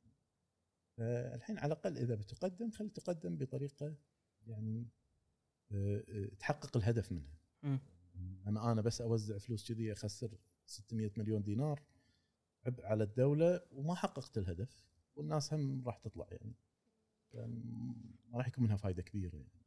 دكتور انا متاكد ان الحكومه او الدوله يوميا قررت بهذا الشيء، انا متاكد نيتهم زينه، والشخص اللي قاعد يطلب شك. اللي يطلب اللي يطلب مكافاه انا متاكد انه يستحق مكافاه بالط... على على على عفوا على يعني اقصد اللي الحين يقول انه صح ان احنا المفروض، واخص الطواقم الطبيه ما اتكلم عن الباقي، بس بس انا اللي اتخوف منه شغله واحده بس، انه انت قاعد تخلق سابقه بحيث ان الاجيال اللي بتي بعد راح تكون في شيء ثاني، في شيء سابق تستند عليه، بان اذا انا عملت شيء بمثل هذه ولو كان بمثل هذه الازمه اللي الوطن يحتاجك فيها يعني اكثر من اي وقت مضى، ان انا استحق فلوس. صحيح، انا هذا اللي اخاف منه يعني. صحيح. انت قاعد تخلق سابقه خطيره جدا يعني، ان انت خلاص انه اذا اذا اذا اذا انا يندفع لي فلوس او تنعطى لي مكافاه على وقت الكويت كانت تحتاجني فيه يعني بشكل جدا شديد، فكل شيء اقل من هذا او نفس شدته انا الجيل القادم راح يعتقد انا استحق عليه مبلغ مالي، وراح يقول مثل ما اعطيت، هذا كلمتنا، مثل ما اعطيت اللي قبلنا لازم تعطينا احنا يعني. الحين صارت عندنا قبل المكافاه الصفوه الامويه وزاره الصحه طلعت قرار ان تعطى مكا... مو مكافاه يعني يزاد الراتب لبعض التخصصات مثل الطوارئ والعنايه المركزه والتخدير، يمكن لان تحتاجهم خمسمية دينار، لان تحتاج توظف اكثر. صح. أه ما تبيهم يطلعون يعني. اوكي الحين صار نفس الشيء، كل المتخصصات الثانيه قالوا ايش معنى مثل ما اعطيت هذا عطني انا، هي هذا راح تواجهها ايضا أه هالنقطه في المستقبل. ولكن ايضا في نقطه ثانيه لازم دائما نحطها في بالنا، أه شوف الشعب الكويتي يعني شعب يعني ميال للتطوع، في حس وطني كبير يعني. يعني أنا مثلا أعطيك مثال، هم يوم اشتغلنا فترة كورونا خلال ثمانية وأربعين ساعة من فتحنا باب التطوع داخل المستشفى يوني عشرات الموظفين كويتيين ومقيمين وبدون كل يعني. وهذا أيامها طبعا أول شهر ثلاثة يعني ما كان في أي حكي عن الصفوف يعني ولا مكافأة. الناس اللي يونا كانوا يتبرعون ويجيبون أي شيء، بيقدمون أي شيء حق المستشفى بشكل فوق ما نتصوره يعني. أنا عمري ما شفت هال صح الحس يعني.